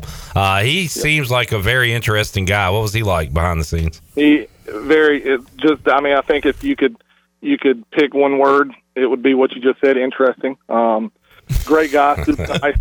Uh, just just a little bit a little bit different, you know, uh, from from from what I grew up around. Um, and uh, super competitive. Um, a little bit, a little bit cocky, but you know what? At that level, I need to be. Um, but good guy.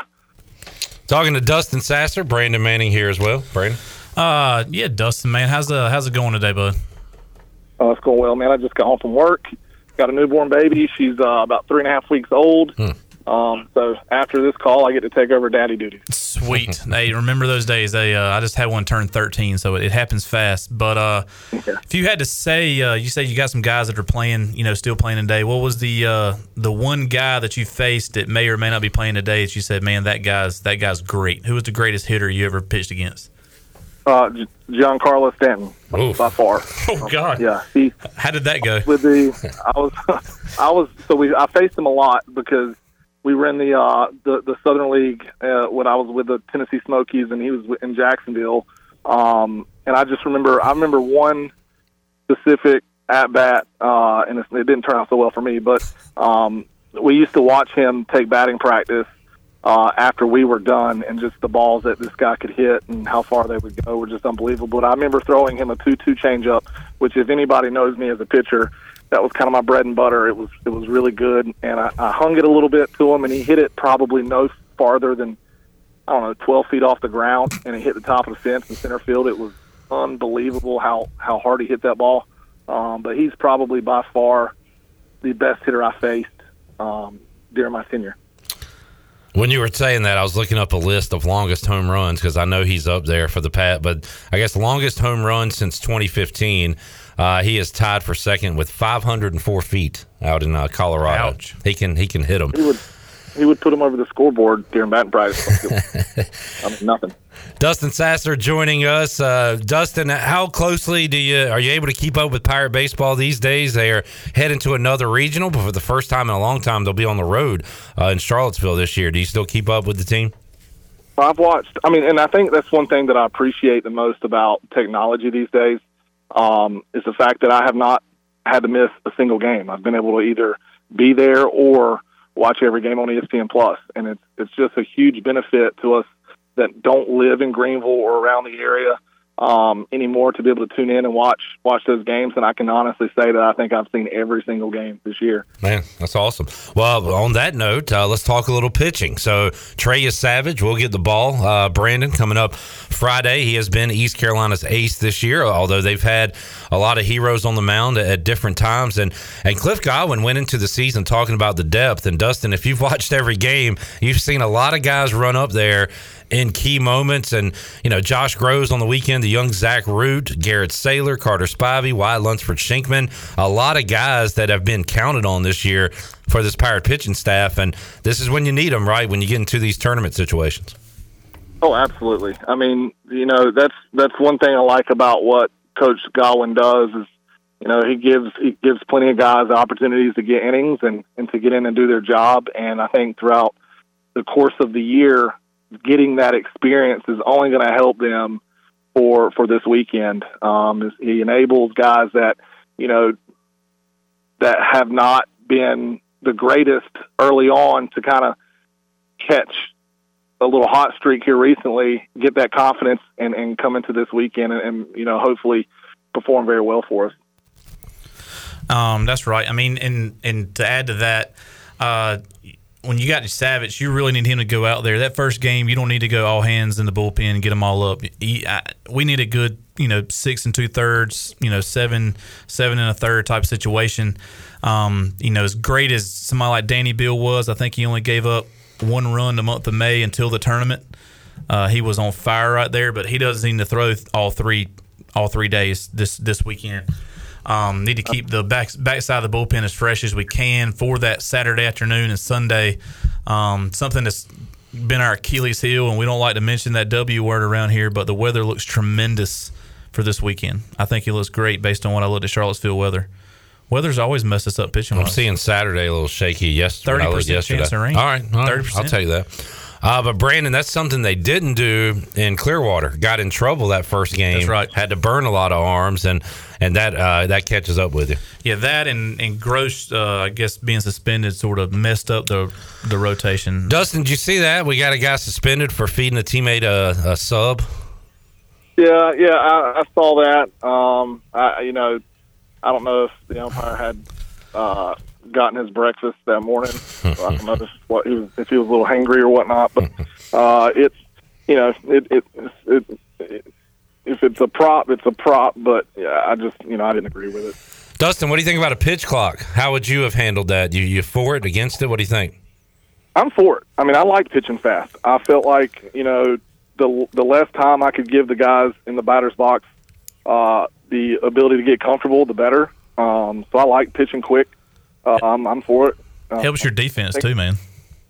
Yeah, it helps your defense. You know, they're not able. They're not sitting back on their heels. They're actually up and ready. So I'm for it. I like it. Probably helps the catcher too, right? Brandon, keeping the rhythm, keep it going, high well, pace. I mean, the catcher's going to work on the pitcher's pace. I mean, it has to be right there. Okay. But, I mean, the catcher. I mean, from a catcher's perspective, we, we, we wouldn't mind standing up a time or two. um, but from a outfielder and a middle infielder perspective, you know, you got to have your time to move around and time to get there. But we we like moving around and being in the play the whole time. So I, I, I like the pitch clock. Dustin, I, I like to talk to Brandon about this. I'll ask you as a pitcher, and not that uh, you're a dinosaur, uh, still a young man, but you still you see changes every year in the game and how it's played and all that, and of course similarities as well. When you watch today's baseball, what do you see this this different from when you played, uh, you know, 15 so years ago? Well, I think uh, for for me as a pitcher, I think the balls. Uh, I, I remember pitching um, with balls I felt like were going to cut me as I was throwing them or give me a a, a, a blister pretty easily because the seams were so high. I think you see a lot more uh, of a ball that's geared towards the professional level, which means the small the seams are a little bit smaller, which allows you to get a little bit more movement on like a two seamer and stuff like that. I think that for on a pitcher's aspect, and besides the, the you know the, the pitch clock, I think that for me is is a change that I to have um, when I was pitching. Just because being lefty, I didn't throw 95, but you know everything I had moved to an extent, and I, I would have liked to see that ball with those seams a little bit a little bit lower to get a little bit more spin and get some more movement. Yeah, but when you leave one hanging with these new balls, they tend to go further too, Sass. Oh, they yeah they go far. Brandon, you were uh, kind of doing some hand movements there with Dustin's pitch. Is it tougher to catch a a guy who has the I don't know the movement, uh, an off speed guy, or a 102 mile per hour guy? When I transferred in, I remember getting back there, and uh, the first guy I, I really caught was Cody Leggett. And Cody's fastball, you know, it was nice. It was, I think, 88, 87, somewhere in that range. But I was not ready for when he flipped the glove over, said, Here comes that deuce. And he had a curveball that just was hard and sharp and fast. I was like, Holy crap, that, that's a D1 curve right there. Um, I had seen Sat, me and Sasser played against each other all through high school. Growing up, you know, we saw each other a lot. Um, I knew his stuff, and me, but Sasser was right. Everything he threw was great. Changeup w- was really running. He had that was his uh, that's an amazing pitch he had. I mean, back then I, I brought up Jason Knights. Um, he threw from like eight arm angles. Um, but uh, you know, it, it was it was fun to catch those guys, It- it, um, especially in January and February. I mean, catching Shane Matthews throwing 97 or 96 when it's 40 degrees outside is not fun. Yeah. Dustin, how about the, the the amount of guys you see throwing upper 90s, 100s these days? The velocity, uh, where yeah, you, you had some guys uh, in your era doing it. Do you, do you feel like there's more guys doing that now?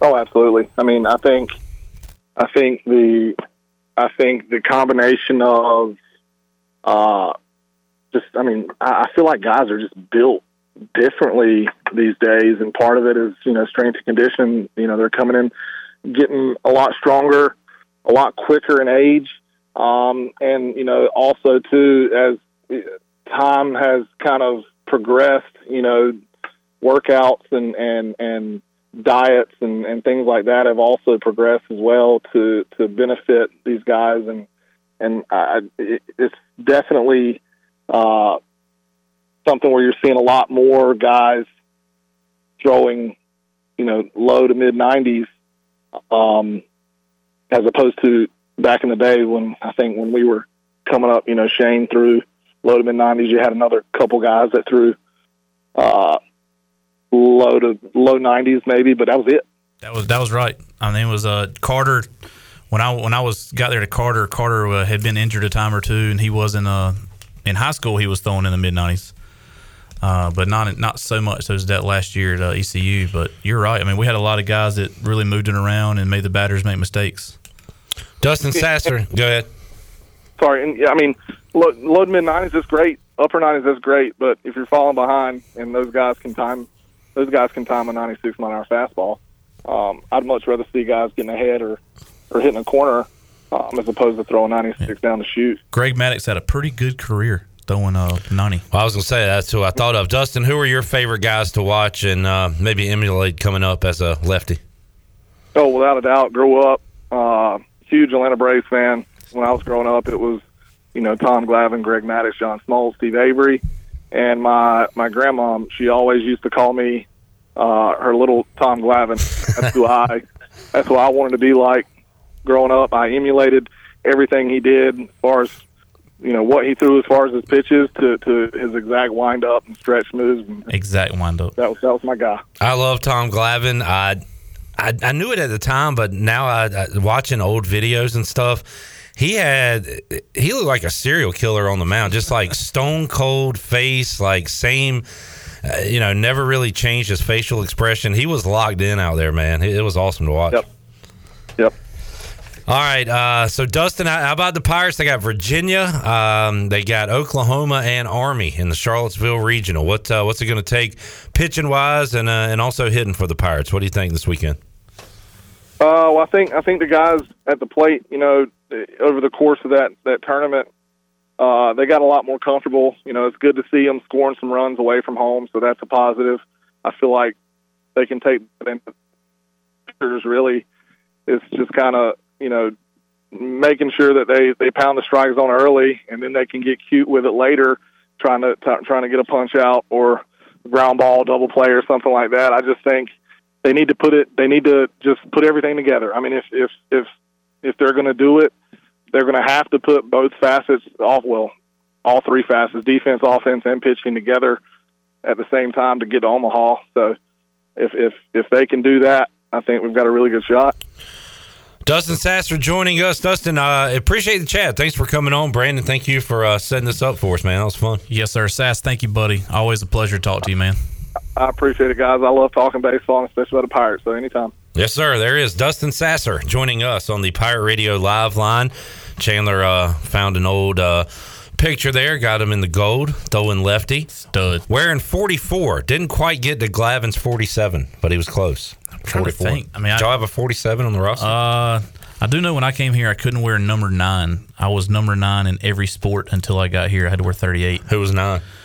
The like director of baseball ops was given a jersey number every year. Oh, uh, and he didn't. And like he never even sat in the dugout or anything. I don't remember his name because he didn't even make it through the season. He went to a minor league team in Florida or something like that. What a bummer.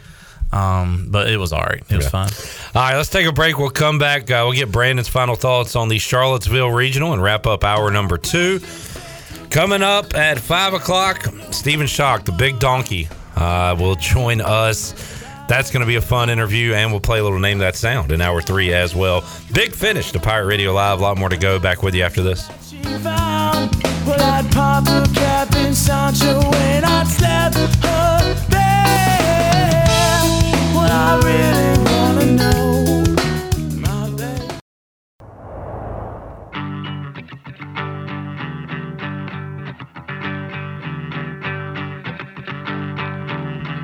I am still living with your ghost. You're listening to Hour 2 of Pirate Radio Live. This hour of PRL is brought to you by Beauty Bar Medspa. Do you want to get rid of wrinkles, tighten and lift your skin, smooth your skin texture, erase veins and brown spots, and get rid of unwanted hair? Are you interested in Botox or filler? Visit beautybarmedspa.com to set up a free consultation. Now, back to the show. Welcome back. Fifth Street Hardware Restaurant and Tap Room is your favorite uh, place in downtown Greenville for lunch, dinner, or drinks with friends. Fifth Street serves lunch lunch and dinner Tuesday through Sunday, plus brunch starting at 10:30 on Saturdays and Sundays. You can follow Fifth Street Hardware on Instagram for the latest events and specials. Fifth Street Hardware Restaurant and Tap Room, right beside the State Theater in Greenville. Now let's head back into PRL. Here is your host, Clip Brock. Back with you, Pirate Radio Live. Brandon Manning just reeling off some old pirate names, including pirate pitcher Chris Powell. Brandon, were you around uh, Ricky Book, Brooks era? Uh, I saw him throw a no hitter. Uh, sort of, because he was before me, but when we transferred like that. I was in college the same time as him, but he uh, left before I got there. Gotcha. Uh, I saw him throw a no no on a Sunday at Clark LeClair Stadium. And I looked it up not too long ago. The opposing pitcher that day for Memphis was maybe Hall of Famer, but Hall of Very Good kicker, Stephen Gostkowski. Really? Yes. Very stat. strange. Yeah, stat to consider there. Stat to consider. He was a weekend starter and uh, went on to be an NFL kicker. Brandon, Stats to consider. I know you are always glass half full, optimistic. You feeling that way about this Charlottesville regional? Uh, I actually am. Um, I, I would really like to get through this uh, first night. I'm, I'm more worried about the first night than the second night, um, just because it sets us up. If we can get a good, good long pitching performance, like I said, we need seven innings, um, and we don't need to go like two pitches to the next batter and two pitches. And we need seven innings, a guy throwing in and a guy throwing in with like 15 pitches apiece and be set up. Well, we're living in a perfect It is world. a perfect world, but we really need that. Yeah. I think we're going to have it. Uh, Oklahoma does not come in on a, a hot streak. Yeah. I think they uh, they they squeaked into the um, you know, so that sets up well against us. Um, I actually like our like our setup uh into uh do y'all have y'all's own language? Can you get my sheet with all the teams on? Uh so you have your uh, just say that. Um do you uh you know the second the second matchup with Army, I mean I really don't know what they have, who they play against, all that sort of thing. Um Virginia, we know what they have. We've played against them and I think Carolina beat them pretty good uh two times that last weekend series or last week. Sounds like if you're doing superlatives, East Carolina has the best pitching staff in the Charlottesville regional. Virginia has the best offense. Fair to say. Yes, uh, you know Virginia's typical ACC. They're going to have a, a top end guy in the staff, and then heavy power bats. Um, that's what the ACC is right now. Um, but I really think we'll shut them down. Um, I think our guys are going to be pretty good. We just got to beat Oklahoma. I, re- I don't know, man. I'm scared. I'm scared of them for some reason, but not because I'm scared of what we'll do. I'm scared of what they're capable of. Yeah. and what they did last year, right? Oh Making yeah, a run. yeah. They, they made a run. You know, right now their run sort of started when they Yeah, got there. that makes you a little nervous. Pretty good, but I, I really I think we'll come up pretty good. Um, you know, I, I hope our bats stay relatively hot, and uh, I hope o- Oklahoma's does not. All right, um, Pirates in the Charlottesville regional matches up with the Conway regional. Who comes out of that? Brandon Coastal Rider, UNCW, Duke. Duke. Okay, Duke, and then we host Supers. I don't know if it works that way though. Well, they're a number three seed, and we're a number two seed. They're a number two seed. They're a number two seed. Who's got They're a better RPI? seed, Well, they are. If you look at it this way, ranked higher if the if they're with a ten and we're with a seven. I think we host because that, where are they going to host at? Durham Bulls Park. Is and it- then the is Bulls available? are Yes. the Bulls are out. We got all the answers, buddy. It's going to make me say curse words. Let's have. I'm pulling for UNCW let's go so Seahawks. hard. and then we'll get Um, them here. UNCW, ECU, Yeah, and Greenville. UNCW. If UNC went, would definitely host. I mean, would host over that, but And Brandon, honestly, like if Duke if does host, what's the percentage of Pirate fans that are going to be there? a lot, yeah. a lot. Yeah. Um, The but I DBAP just, will I just be despise packed. UNCW. I don't want them to win. Real quick, Columbia Regional, South Carolina, Central Connecticut State, NC State, Campbell. Who comes out? Campbell. Campbell. All right. Campbell's going to play with a chip on their shoulder, and make a run. Remember what Chris Haymeyer said before the final meeting at EC? He said, "Look, we've been to regionals. We know what it takes to get there."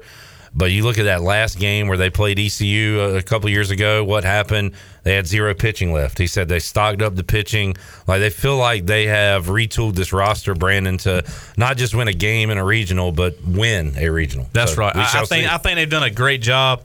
I think this guy has uh, earned a promotion to a major school too. I don't think he stays there after this year. He's going to be uh, courted hot and heavy right now by a lot of schools. So North Carolina, do they get out of Terre Haute? Uh, Indiana State, Wright State, Iowa. Uh, no, I think they lose. If you had to make a pick to win it all right now, Brandon, Wake Forest, the number one. Do you go SEC? Clemson hasn't lost in two months. Who are you taking? Wake Forest has got the arms, man. Uh, and this time of year, if you got those arms that are healthy and your bullpen's deep like Wake Forest is, you got to go with that. Um, but if you had to say pick the field or Wake Forest, I'm going to pick the field. I mean, I'm not going to say they're the overall Yeah. favorite. I really think this uh, the field overall, all 16 sites, is a very well-rounded, anybody can win type, you know, position. But I like Wake Forest's arms and I like their bullpen. Going to be a lot of fun. Brandon, enjoy talking Pirate Baseball with you on the Farm Bureau Report all season long, and uh, we'll keep it rolling. Yeah, we hope we got uh, another one next week, maybe from airport or something. We'll talk to you on the phone. Yeah. All right. Where you? Where you heading? You told me. Uh, Greece. Yeah. What's up with that? a little work trip. Don't Okay. don't tell people I work hard every once in a while. Hey man, you, you, hey, phone's always on. Yeah. Can they So you're call going to you? Greece? Yeah. Man's going to Greece for a work trip. Yeah, we'll talk about it off the air. Have fun. What do they got? Is it gyros? Are you going to go see Greece? Like the play? No. Oh. John Travolta? That's not the one I want. woo, woo, woo. Very good, Brandon. All right. Enjoy uh, the baseball this weekend, Brando. Yes, sir. Good parts. All right. We'll take a time out. Come back when we return. The big donkey, Brandon's wife's favorite guest. She's fired up for this one, I understand. So, Hannah, stay tuned. Your husband's whatever, but Stephen Schoch's coming up, the big donkey. We'll have that for you when we return after this. I will try and shake away this disease. We can live beside the ocean, leave the fire behind.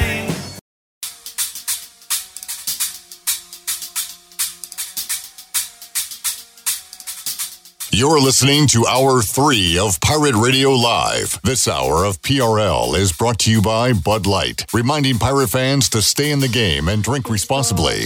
Bud Light, the official beer of the ECU Pirates, and proudly distributed by Carolina Eagle Distributing since 1989. Now, back to the show. Welcome back at the Appliances Superstore. They make buying appliances easy. It's just that simple.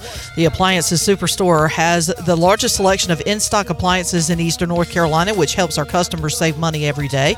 And they offer a 12 month warranty on every appliance. Plus, they will deliver and set up your new appliances and remove your old ones.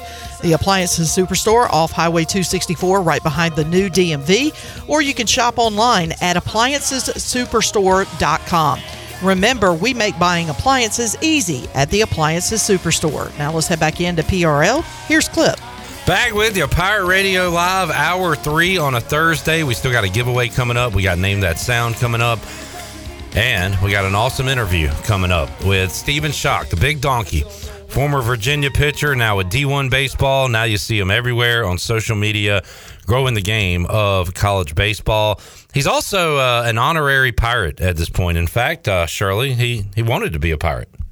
You almost have known I wanted to be a pirate growing up. Stephen Schoch joining us on the Pirate Radio live line. What a, a match made in heaven as we get the big donkey here on the show to preview the Charlottesville Regional and the NCAA Regionals coming up beginning on Friday. And Stephen, it is uh, awesome to have you on. How you doing, man? I'm doing great. I'm I'm glad you played that little clip. I forgot I said that, but I still stand by that. Um, I remember specifically in about second grade, I went to go get my hair cut at a new place, and the barber asked me what I wanted to be when I grew up, and I said a pirate, like wholeheartedly, and like I, I really meant it. But that was also before I found out like pirates do a lot of crime. Yeah. So We kind of look past that here. We, we try to focus on the good. Yeah, don't hold me to it. I didn't mean it in like the murder sense. I just really like the ocean and traveling. Um, so that's where I was coming from on that. That's awesome. Uh, you, said a moment ago uh, you forgot you said that. This is a dumb question. How how many things have you said that you forgot about? I guess if you knew the answer to that, you wouldn't have forgot about them. But uh, you Oh, say I- so many things. Like uh, I, I could probably I, I'll play a game with you next time. I'll say, "Is this a quote of yours?" And you have to guess yes or no. That'll be fun. Yeah, that's the terrifying thing too. like I have no idea what I say sometimes. Sometimes I just space out and my brain's like on autopilot and I just talk and words come out, but I'm not really saying anything, you know. And it's like, why am I doing this? Stephen Schoch joining us, uh, former Virginia pitcher, and you have parlayed, uh, uh, you know, a, a great career, some success, some you know notable failure on the field into what you're doing today, and and what a ride it's been for you, Stephen. And I don't know, it just feels like you said you wanted to be a pirate growing up, but it, it feels like you are in the field of what you should be doing. You were born to do whatever the hell it is you're doing right now. Is that fair to say? Yeah, I, that's a great way to put it because I really don't know what I'm doing, but I know it's what I'm supposed to be doing. You know, like I've always dreamed of talking about baseball for a living, and like growing up, I dreamed of it too when I wasn't dreaming of being a pirate, and to have it like just kind of stumble and fall and it happen has been really cool. But you know, just my whole life, everybody's always. I was a big subscriber to the belief that you can either lose or you can, or you can either win or you can learn, or you can find a way to grow. And so, even if the score reflects a loss or you have a bad outing and you know crush your team's hopes and dreams in Omaha, you can still turn that into a win somehow. And I'm just trying to prove that to the young players out there. No doubt about it. What a story it is, and uh, what a personality you are. And also, uh, we talked to Aaron Fitt quite a bit on this program, and you have that connection with D1 baseball as well as um, Aaron and Kendall and them are breaking down numbers on their computer, and uh, you're you're doing your own thing, I guess. But uh, that, that's a great match you guys have assembled there. Yeah, I got really lucky. Like they're my favorite. Honestly, I would say this even if I didn't work for them. Like they're who I'd want to work for. They're just they really just do what they do because it all starts with just a love for the game of college baseball. You know, they saw it as a climate that was kind of underserved and a sphere of college athletics that didn't really get the coverage it deserves. And you know, they, credit to them, they put the, their boots on the ground and immediately got to spreading the good word. So, you know, while I spent most of my career trying to get them to notice me, um, I have now spent my new career just bugging them with the fact that I exist. I think um, just continuously pestering them, reminding them about all the times I played at games that they might have been at, and they, you know, forgot to put me in a story or something. You know, just just giving them a hard time like ball players will do. It's, it's real fun and it's just a great like the company atmosphere is so cool. That's one of my favorite things about Omaha. Of course, is you know the College World Series is awesome, but it's one of the only times we all really get to hang out as a D1 baseball staff, and like it's just so much fun. The amount of stories we pile up over the season, and you know, I'm sure you can imagine we hear a lot from players, and there's a lot that we can't talk about that gets said. That's funny stuff, and like I it kills me because I want to share stuff, but it's like it would hurt reputations of people and stuff like that. So I don't. But it's fun to you know kind of go behind closed doors and share those stories with people about all the wacky things going on. No doubt. Talking to Stephen Schoch today at Big Donkey 47. And uh, you can also check out the Big Donkey brand and get you some merch. Uh, we'll, talk about that at the end of the conversation. Uh, but, Stephen, have you uh, do you have a, a, connection with any of these Pirates on this current roster? Uh, Jacob Jenkins Cowart seems like he'd be up your alley. He's got a bit of a quirky personality. Josh Moylan, really, I mean, this whole team has a bunch of great dudes on it. Uh, do you know any of them? Do you, you reach out, DM with any of those guys? Um, so I try not to bug players during the season, just because like when I played, I didn't get annoyed by it or like get caught up. I, I really like the media. Actually, I like the attention. Like I wasn't trying to get drafted, so like I was fine saying stupid things and like people putting it out there because it's like okay, well, like most players are like, oh, what will scout think if I say this? And me, was just like, well, this is how I feel. Here it is. but which I'm sure people picked up on. But it, it's just like the team is so good and they got so much personality to where like that's what I love about ECU baseball is like I haven't talked to a single guy on the team. Um, one kid went to my high school. His name is Nick DeLessi. Yeah. Um, wishing him success. He's a freshman this year, getting acclimated. Um, but, or I believe he's a freshman. Either that or I'm getting way too old. So. yeah, Nick DeLisi. We, we hope uh, he has a bright future here. yeah, but he's someone who, like, I know he's going to be a great player because it's in his DNA. But what I love about the team is, like, while I haven't talked to any of them, like I feel like I know them because of the presence, the way they play on the field, and the way they carry themselves. And they're just like such a fun group of guys. Like I was listening to one broadcast, and uh, the broadcaster was talking about Carter Cunningham wanting to be, a, or he said something about being a zookeeper. Yeah. And then immediately hit a home run while while the announcer is talking about it, which was such a cool clip. But like that, that's just like what college baseball players are like. Obviously, every prof- or every baseball player, if you ask what do you want to be when you grow up, ninety percent of them are going to give you, well, I want to play professional baseball, which I mean, obviously, like you go to culinary school and you go, hey, what do you want to be when you grow up? They don't go, eh, maybe a barber. It's like, no, I want to be a chef. But I, I love that he had the wherewithal and the brain power to say, I think it would be really fun to own a zoo. Another guy, Stephen, uh, that if you have a chance to cross paths with him uh, in Charlottesville, in Omaha, wherever, uh, Josh Grosz. He was the guilty party of the, the sandwich uh, in Clearwater, and The big criminal. yeah, exactly. we did learn. The funny thing is, Stephen. so he came on the show on Tuesday.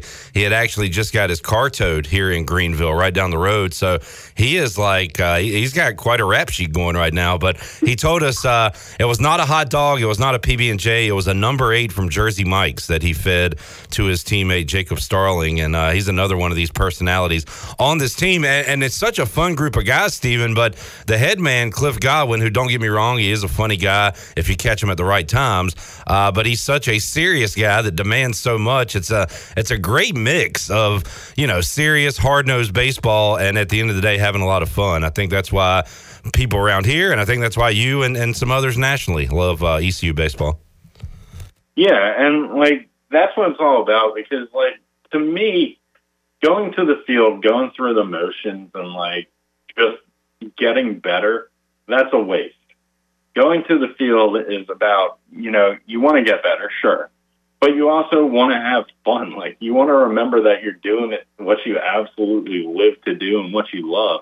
And so like I see people all the time like posting clips of kids training at like 12 years old, lifting weights and stuff like that. And it's like, just have fun, just enjoy the game. Like, it's not that serious. Like, at the end of the day, we all want to be great at it, but at the same time, it's a game of failure, first of all. So it's already going to be hard for a kid to enjoy it. And second of all, you, you put that training on them and you take the fun out of it. It's like that that's going to hurt the game. Like taking away fun hurts the game of baseball just in general. Like taking fun out of anything hurts whatever game you're playing. You know, if I'm playing Monopoly and I go bankrupt, that's no longer fun. I'm not. I'm not having fun. I'm pissed off at the table. Um, I want to flip the board and just ruin everything, but I can't do that because I'm a civil human being. So you take the fun out of any game, that ruins it. So just have fun with it, you know. And I think Coach Godwin does such a great job of toeing that line where he's a guy who like everybody who runs into Cliff Godwin knows who he is. They know his rap sheet. They know how good he is. But he's also the type of guy where he doesn't care if you know who he is. Like he is himself. Like he, Cliff Godwin goes to bed every night knowing that he just spent a good day being Cliff Godwin. He doesn't change for anyone. He's not trying to impress the media or get some new job, even if that ends up happening at some point. Like at the end of the day, he just goes to the field every day, has great time with his players, and they have a great time in return. And then all of a sudden, this team's playing loose, this team's playing great. And it's like, huh, I wonder why that's happening. Um, it could be because it's centered around that fun, that personality. But he also, they have someone at the helm who knows when to rein it back in and say, hey, guys, let's lock in for this. Yeah. Man, uh, that's a great description of coach, especially the part of doesn't care what the media thinks. He admitted to me last time we had him on the show a couple weeks ago that he he said I either unfollowed you or muted you a long time ago on Twitter, and I checked and he still follows me, Stephen. So that means he's had me muted for a long time. And I said that, that's a good move, coach, because you know. Well, hey, Yeah. hey, you got to appreciate the fact that he's still trucking along. Oh yeah, I mean, and and we have a good relationship, and I think it's because he doesn't see the crap I say out there. It works perfect. It's awesome. Uh, Stephen Schoch joining us. So, Stephen, are you? Uh, what are you doing this weekend? You going to be in Charlottesville? You going to be elsewhere? What's your plan? Yeah, so I mean, I can't miss it. You know, it's it's one of those things you dream of going to growing up, or well, I did at least. Um, it, it's just to to see a regional play at your home park that you grew up at. Well, not my home park anymore. I don't, I don't play there. In case no one knew that. Um, but just to see the game played at a high level at a place you want, you you always root for that. You want to you want to have that connection to the game still. And so you know, it, it would stink to like leave a school and be like, wow, my team my team's bad. Like I, I I don't have this pride that other people have, or like I, I don't want to show up to the games because it's miserable. But it it's like just the fact that you see all your former friends, your former coaches, people you really care about having success, and you know that's what baseball is really all about. Like nothing makes me happier than when there's guys who I reach out to that I play with, and I'm like, I'll, I'll talk to them for normal reasons because that's what I do. Like I don't just reach out and be like, hey, what do you think of college baseball or anything like that. But like I'll end checking in with them with like, hey, it's been really fun watching you and like keeping up with your success and like nothing makes me more proud than my teammates saying the same thing back to me. Like saying like it's really cool seeing what you do for the game and like that's not to toot my own horn or anything like Yeah. that. It's just a matter of like it's a sense of pride that I didn't really see coming or like a sense of you know just just confirmation that I'm heading in the right direction of what I want to do because you know when you have your goals in mind and when you're working towards them you can get really close to them in one day and really far from them in one day and to the outside like viewer they aren't going to see that they don't know that but to get to the goals, you always got to tell yourself, like, hey, I'm right on the cusp, I'm right there. But to have other people, an outside third party source come in and tell you, like, hey, you're you're doing a good job, like that that really means a lot. And that that all comes from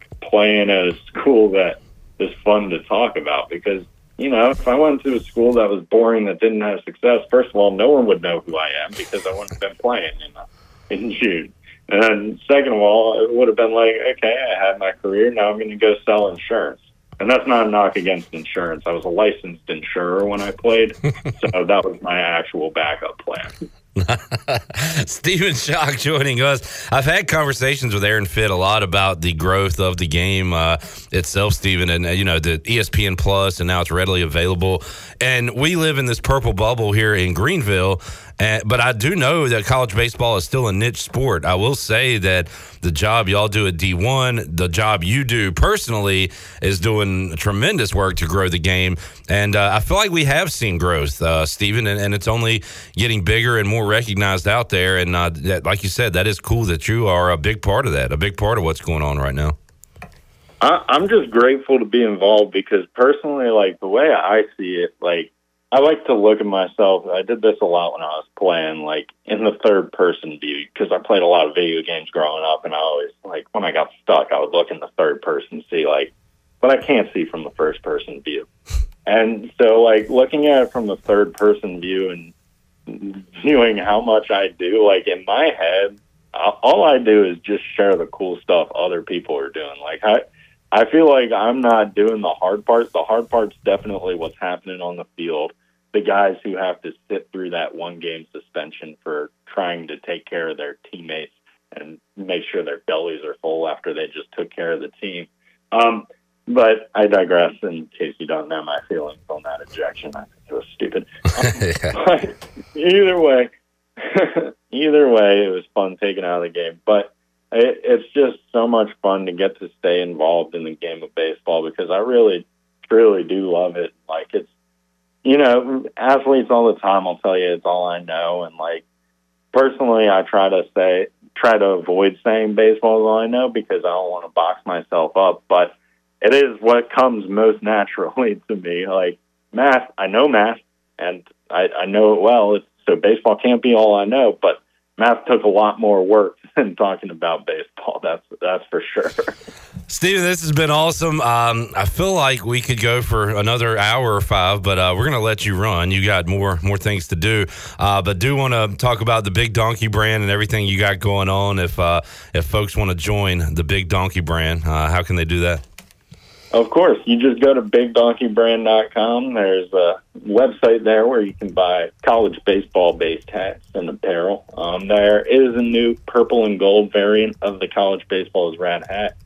Um, if you're in Charlottesville, I'll have some with me that I could potentially sell you if you're interested in that. But it's very exciting. Um, it's a lot of fun. It's just a way to kind of stay involved in the game. And I think personally, being in involved in taking a marketing class or two, I learned that in order to tell people about your product, you got to show that product off. So I want to tell people about college baseball. So I made a product to do that. That is fantastic, and uh, we'll uh, look out for all the stuff you're putting out some stuff content wise in Charlottesville this weekend. As you're an honorary pirate, but a, uh, a real Cavalier, so uh, it's a, hopefully those teams win. You got to take care of business on Friday, Stephen. It could set up a great match on Saturday, just as the teams did last year in Greenville. It seems like these teams have crossed paths uh, quite a, quite a bit over the years, and uh, they'll hopefully do it again this weekend. I know, and it, it's such a double-edged sword where I personally, I, I've been saying I hate the NCAA for doing this because it means one team I like season's going to be over regardless. But I, I, I am also grateful because this means I can watch the regional and I got a fifty percent chance of being less than bummed out. So- there you go. so you got, as a ball player, you got to play these little games to trick your brain into thinking good things are happening around you. So that's what I'm doing right there. Well, Stephen, uh, man, I was fired up for this interview. Thanks to Glenn uh, at Pirate Radio for helping uh, set it up and get you here, and uh, it lived up to the hype. Uh, so I, I'm, uh, I know our fans, our listeners, are really, really going to enjoy this. So thank you so much. Hopefully, we can do it again down the road, man. Absolutely. Thank you very much for having me, and best of luck to y'all this weekend. There is the big donkey, Stephen Schoch, joining us on Pirate Radio Live, and uh, he is quite a character. Uh, I had high hopes uh, for the conversation, and and we actually recorded that earlier uh, this afternoon to pull the curtain back a little bit, and uh, I thought it was as advertised. I thought he was awesome. So hopefully uh, not his last time, uh, and I don't think it will be his last time. Uh, if East Carolina gets by uh, Oklahoma, Virginia, and Army, uh, we'll get them back on next week and talk some supers. But that was a lot of fun catching up with the big donkey himself, Stephen Schoch. All right, Shirley, we got to make somebody a winner. Booty, booty, booty, booty. Booty, booty, booty, booty, booty everywhere. 317 1250.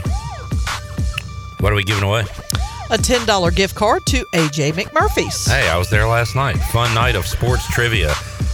Well, if we have time, I want to talk about our final round from last night. I also want to announce that 100% was the winner last night. Congratulations, Shannon. Yes. Your team got it done. Clutch drawing from Bobby Raspberry down Yes, the sir. stretch. Got the win. All right, Shirley, what call are we looking for? Seven. Caller 7 317 1250. We're back with Name That Sound after this.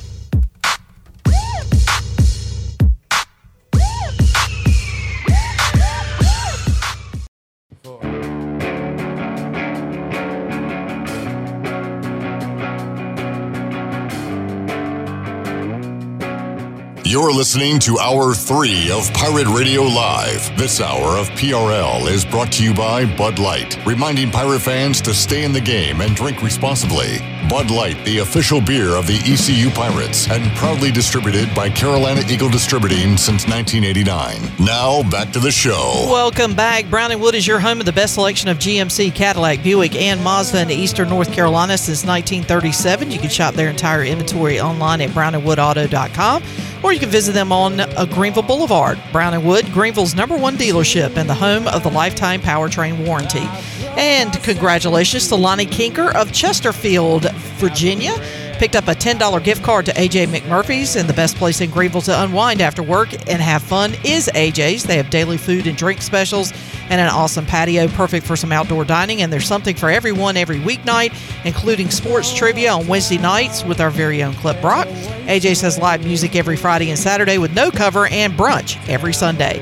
Make today an AJ's day. Now let's head back in to the show. Here's Clip. Big win for the Kink, Lonnie Kinker.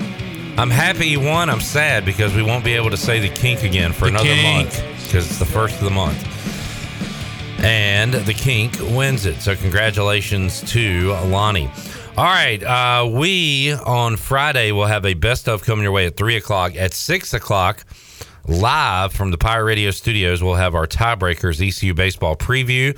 At seven o'clock, a watch party with myself, Chandler Honeycutt, and Bryce Williams will join us for that. That'll be a lot of fun. Shirley will hang out for a little while as well. So we got a huge Friday on tap right here on Pirate Radio. We hope you are along for the ride. All right. Um, it's Chandler. Chandler, very good, Chandler. So there's somebody sitting beside me right now, and Chandler's doing some great work uh, with the video to kind of hide our special guest because it is a pop in visit. Folks, do you ever like see something with your eyes and you're not sure if it's real or not? Well, that just happened to me because I heard the alarm go off, a door opened, and a man walked in the building. And it's a man I've not seen in a long time. He is, everybody thinks I'm talking about Troy right now. It's not Troy. No, it's not. No, because I would have left by now. Oh, hey, hey, tough crowd. It is former Pirate Radio employee, the content junkie himself, hailing now from Atlanta, Georgia. CJ Schaefer is here on a pop in visit. Hello, CJ. Hey, Clip, how's it going? Great. Good to see you, buddy. Good to see you guys too. I uh yeah, I didn't plan on all this. I just planned on coming inside saying hey, and you said you got time to hang out, so just want to put it out there. I wasn't here to wasn't here to do anything. I was I think you in. timed it just right. You knew we had, we were done with our guests for the day. We were about to play Name That Sound, and you came in and, and just took over. Well, now in my in my defense, I did walk over to UBE. I had some stuff to get, and then it just so it just so turned out that as I walked over here, you were finishing up. So CJ, if you're wondering what he does, he's wearing it on his chest right now. Uh, social media for NCAA basketball, March Madness, March yes. Madness. All right. Uh, am I allowed to say March Madness? Now that you're here, I can't. Like, I don't get sued for saying March Madness, right? Well, I was going to file a trademark, but we're good. All right. Uh, tell everybody. Uh, so, what do, what do you do? What exactly do you do uh, living down there in Atlanta? So I, uh, it's Mar- social media for March Madness at March Madness MBB is what I do. Um, it's obviously the season's over, so everything is slowed down a little bit. Uh, but we actually just had the NBA draft withdrawal deadline yesterday, so we got pretty busy yesterday trying to keep track of you know who was going to the draft, who was coming out of the draft. But I'm uh, sliding over a little bit towards uh, NCAA championships that are wrapping up this summer because we work hand in hand with the rest of the NCAA digital team. So, other than this weekend, uh, I'll be up in Charlottesville this weekend. But you'll be a fan this weekend. Yes, I will a be a fan this weekend. But unrelated to that, I'll be working uh, softball championships, Okay. um, men's baseball championships, and everything else they have coming up this summer. Awesome. So uh, things are going good. Ha- are you friends with like Chuck and Shaq and Kenny and all them yet? I have seen Ernie. Uh, Okay. I have seen Ernie. I haven't seen anybody else yet. All right. And uh, so are y'all like in the same building, the working areas? Yes, or- they work uh, two floors under me. There's a big basement that has like seven or eight different studios where Oh, they'll cool. do like the inside the NBA, they'll do the NHL show, Yeah. they'll record some podcasts and stuff. So there's a lot of stuff that goes on in our building. That's really cool. Um, the man, I was jealous of people in Atlanta last week. They had OutKast night at the Braves game. Yeah, they did. I you been to a Braves game? I did. I went uh, last week was my first one. I think I missed the OutKast Day by by one game, Ah. but it was a good time. It was the first time I'd been to the stadium, but it was a great experience. CJ Schaefer, our our the young boy has returned home as a man, and it's great to see him. And uh, you'll be heading up to Charlottesville to root on the Pirates. You excited? I am excited. I haven't obviously I haven't been to a uh, Pirates game all season. Uh, I was, you know, like you guys, hoping that I would be able to come to Clark LeClair Stadium to see some games, but regardless, I'll be able to see them. So that's what matters to me. All right. Uh, so CJ, we're gonna play name that sound, and we're just gonna go ahead and throw you in the game. Um, should we go? Should we go triple threat match, Chandler, or do you want them one on one? How uh, you want to you want to go triple threat?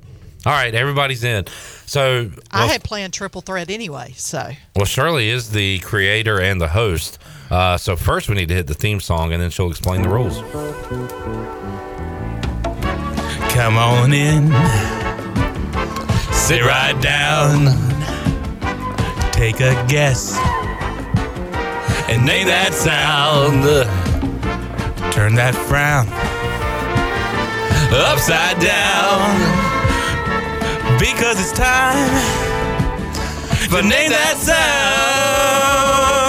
Now, here's the host of Name That Sound, Miss Shirley Rose. Thank you, thank you, and welcome into yet another edition of Named That Sound. And the rules are quite easy. I play a sound, you got to guess what it is. And we have three contestants today, as uh, we have our reigning champion, Clip Brock, in the house, and we have Owen, Reigning loser. the reigning loser, who is Owen. I don't even know how many I'm at say this 12. point. Oh, and 12. Sounds about right. and celebrity guest CJ Schaefer, who is also going to be participating in today's uh, game. Now, this game is slightly abbreviated because at the uh, earlier this week we knew we were going to have a lot of guests, so I kind of shortened it up a little bit. There is right. no bonus sound this week, so. Uh, and I also had to shor- shorten it up for time. So let's get underway here with our first sound. Gentlemen, All right. here we go. Pinball. Plinko. You are correct, sir. Plinko. Plinko? It was Plinko. All right. CJ, whenever you're ready, just say the sound. Wasn't ready for that. I wasn't either. I haven't been ready for the past 12 weeks. All right. Okay, I just wanted to make sure. My I had- brain is very fatigued right now, but so is Chandler's. Yeah, I'm So- worn out. So this is uh this is going to be interesting. Yeah. All right, here we go. Next one. But I'm a dork, B. Hmm? Say it again. But I'm a dork, B. Can you say what he's saying? I'm a dork fish. That doesn't sound Jeff Foxworthy. Incorrect. But I'm a dork, B.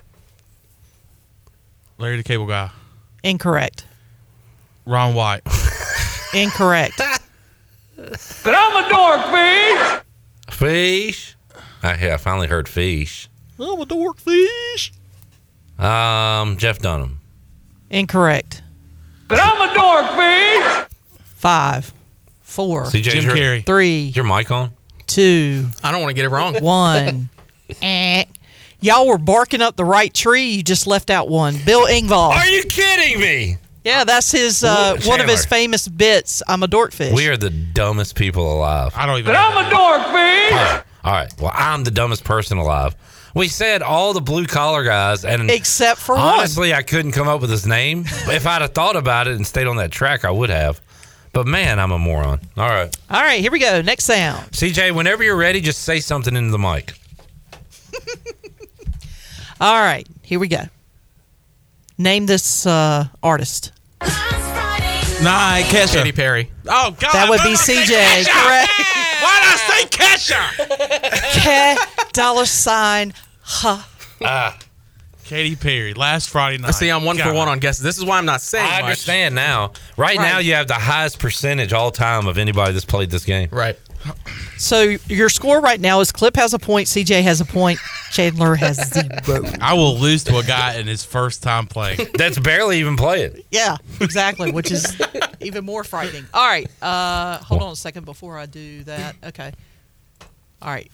We're gonna play this next sound, then let's take a break, just because we, We gotta need get to another get break yeah, we got to get another break in. So hang on. Next sound.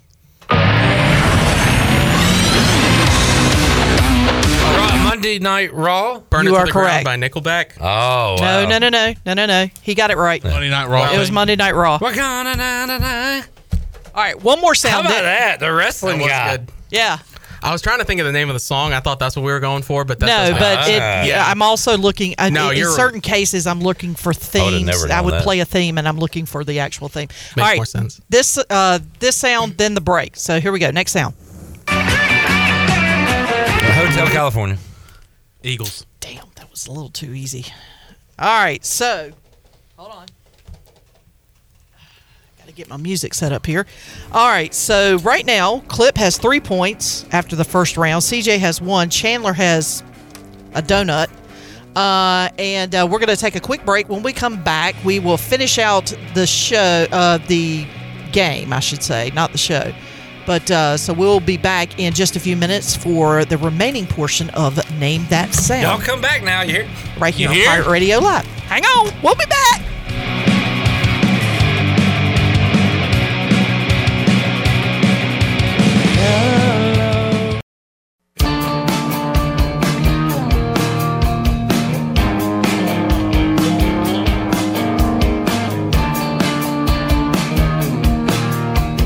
You're listening to Hour 3 of Pirate Radio Live. This hour of PRL is brought to you by Bud Light, reminding pirate fans to stay in the game and drink responsibly. Bud Light, the official beer of the ECU Pirates, and proudly distributed by Carolina Eagle Distributing since 1989. Now, back to the show. Welcome back. Do you want to get rid of wrinkles, tighten and lift your skin, smooth your skin texture, erase veins and brown spots, and get rid of unwanted hair? Are you interested in Botox or filler? Contact the licensed professionals at Beauty Bar Medspa on Red Banks Road in Greenville. Free consultations are available by calling 752 1406 or visiting beautybarmedspa.com. Enjoy your visit. Love your transformation. And taking a quick look at your uh, stock market report for today, it was a uh, decent day for the Dow. It was up 153 points at 33,061. The Nasdaq was up 165 points at 13,100, and the S&P was up 41 at 4,221. And that is your Wells Fargo Advisors financial report for a personal look into investing. Call Wells Fargo Advisors today at 756-6900 in Greenville. Wells Fargo Advisors LLC, member SIPC. Welcome back to Pirate Radio Live. I am Shirley Rhodes, and we are in the middle of Name That Sound. Normally, we don't do it in the five o'clock hour, but we had so many guests today, we had to get to them first before we could actually play the game. Do so we have another break? we do have another Okay. break if we need to use it. All right. So uh, right now we have uh, finished the first round, and as it stands right now, Clip is in the lead with three points. CJ is in second place with one point, and Chandler bringing up the rear with nothing. He's playing hard though. He is playing hard though. All right, so gentlemen, He's a volume shooter, CJ. He's, he shoots a shot. Shoot or shoot. yep, shoot or shoot. And I miss. Uh, here we go. Next sound. Pivot. I didn't hear it. Oh, sorry, I had the vo- I had the uh, volume down too low. Pivot. Jim Carrey. Mm-mm. Pivot. What can you say? What they're saying? Pivot. Pivot. Hmm. Shoot. Will uh, Forte. Incorrect. Um. Pivot. Will Ferrell. Incorrect. Will. you tell me. Pivot. Jimmy Fallon. Incorrect. Pivot. Pivot. I feel like I know this. You should. It's an iconic phrase. And once you once I tell you what it is, you're going to be kicking yourself. Yep. Well, Pivot. I don't know. I don't have it. Five, four, three, two, one. Eh. That would be one Ross Geller yelling pivot, Uh, carrying the couch up the stairs from oh, Friends. okay. I, I, okay. Pivot. Yeah, that is a popular scene. Yes. So surprised you didn't get that one, Chan. Nothing. All right. Are you really surprised though? You're really surprised? Yeah, yeah, yeah. Now I'll be. Your sur- expectations okay, are okay, crazy. okay, okay. Let's just put it this way: this next one, I will be very surprised if neither one of you get it. Okay. I will be shocked. All right. Next sound. NBA on ESPN. Huh? John Tesh. He got it. And it's NBA on NBC. Oh. And technically now it's on Fox. And technically, it's called round ball. Round Ball Rock That, that, round ball rock. by John Tesh. But- Is it okay if we use the that? Yeah, I guess I'll allow it. Okay, thanks. I'll okay. allow it. It's cool. All right, hold on. Okay, next one. It's only five fifteen. Oh, that's uh, J. Peterman, Seinfeld. Oh, You are correct, sir. oh yeah, oh yeah. Okay, That's so that's my- four. That was a fastball, red Five. dead. Three one count fastball. Oh my middle. goodness, yeah. Yeah. Uh, Yep, Clip yep, yep. is running away with it all at this moment because. It's only. Okay, that's not. It's only four five fifteen. It's only five fifteen. It's Actually, actually five 551. Uh, CJ has a point, and that's all we got right now. So here we go. Next sound. Oh, that is. Uh, Name that sound. I, I I love how I act like I know what that is. So it's like an old show, I guess. Um, Uh, yeah, I guess you could say it was an old show. Happy days. Incorrect.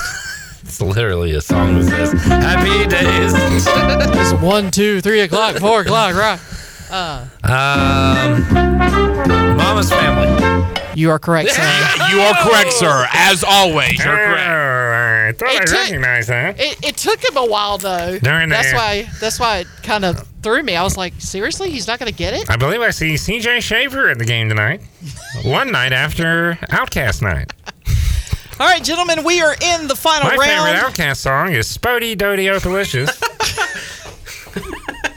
Smelling like a plate of yams with extra syrup. Be quiet. I'm trying to win this game. I'm cooler than a polar, polar bear's toenails. Oh, you, you're an ATLien, Shirley. Yeah, You're I'm an, At- I'm an ATLien. Whatever the heck that is. Anyway, all right, so there's four sounds left. Here we go. 30 for 30. So, American Gladiators came out. Why are you so fast at that? I don't know. 30 for 30. So, um, so, yeah. I went to watch part two last night. I guess it wasn't up on ESPN Plus yet, and I uh, and remember I said yesterday I wasn't a huge fan of it. It wasn't great, but I saw the Baltimore Ravens one about their 2001 Super Bowl. I watched that. That was freaking awesome. Maybe it's because I love that era of football. But I don't know what took me so long to watch it. That is really good. Y'all need to watch that if you haven't. Shannon Sharpe's amazing. Tony Siragusa is amazing. Really good one. Rest in peace. All right, here we go. Three sounds remaining. Next sound. Both active in the FFA. God, man, I am on fire. Wait, what was it? Dixie Chicks. Or It's the, chicks. I didn't. I didn't even get a chance to process what I was listening to. I mean, Is that because Earl had to die? Is a yes, classic. goodbye, Earl. Yeah. But I didn't. had to die. Both die. active in the FFA. You know what? I'm. Uh, I'm- Marianne and. Oh, I'm sorry. This is not a cocky move. I think fans want to see this. In fact, uh, Jamie said I should sit out and let y'all play anyway. I'm going to remove myself from the rest of the game. There's Just- only two sounds left. Oh, okay. Well, so Chandler, if you get them both, you win. You beat All right, CJ. here we, all right, here we go. So I just need All right. one. Yep. CJ just needs to get one. Whoa, how are you drawing so much on the walls? It's not going to be this one. I don't know this either. Wait, play it again. Whoa, how are you drawing so much on the walls? That's Mr. Beast. He is correct. Oh, oh wow.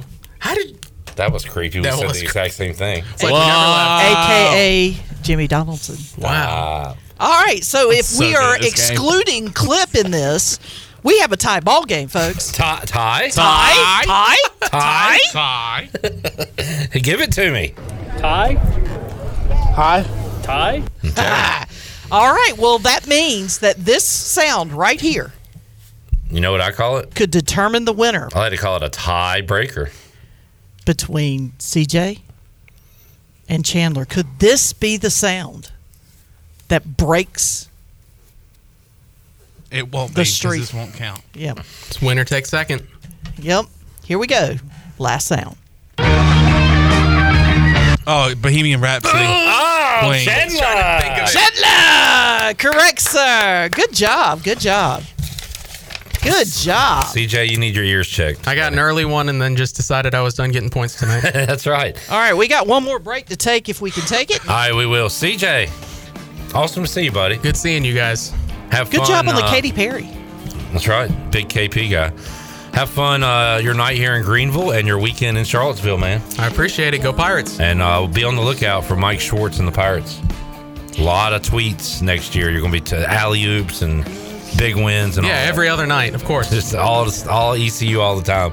All right, we'll wrap up Pirate Radio Live when we return after this. Right up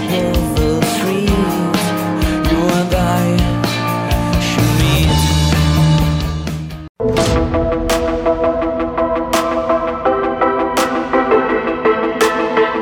listening to Hour 3 of Pirate Radio Live. This hour of PRL is brought to you by Bud Light, reminding pirate fans to stay in the game and drink responsibly. Bud Light, the official beer of the ECU Pirates, and proudly distributed by Carolina Eagle Distributing since 1989. Now, back to the show. I always forget when you do that.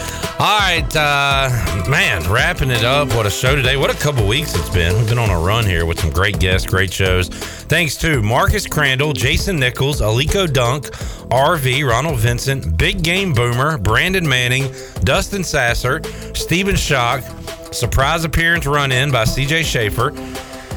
And uh, and a great job, Shirley, on name that sound. Chandler Honeycutt got a asterisk win today, so way to go, Chan Man.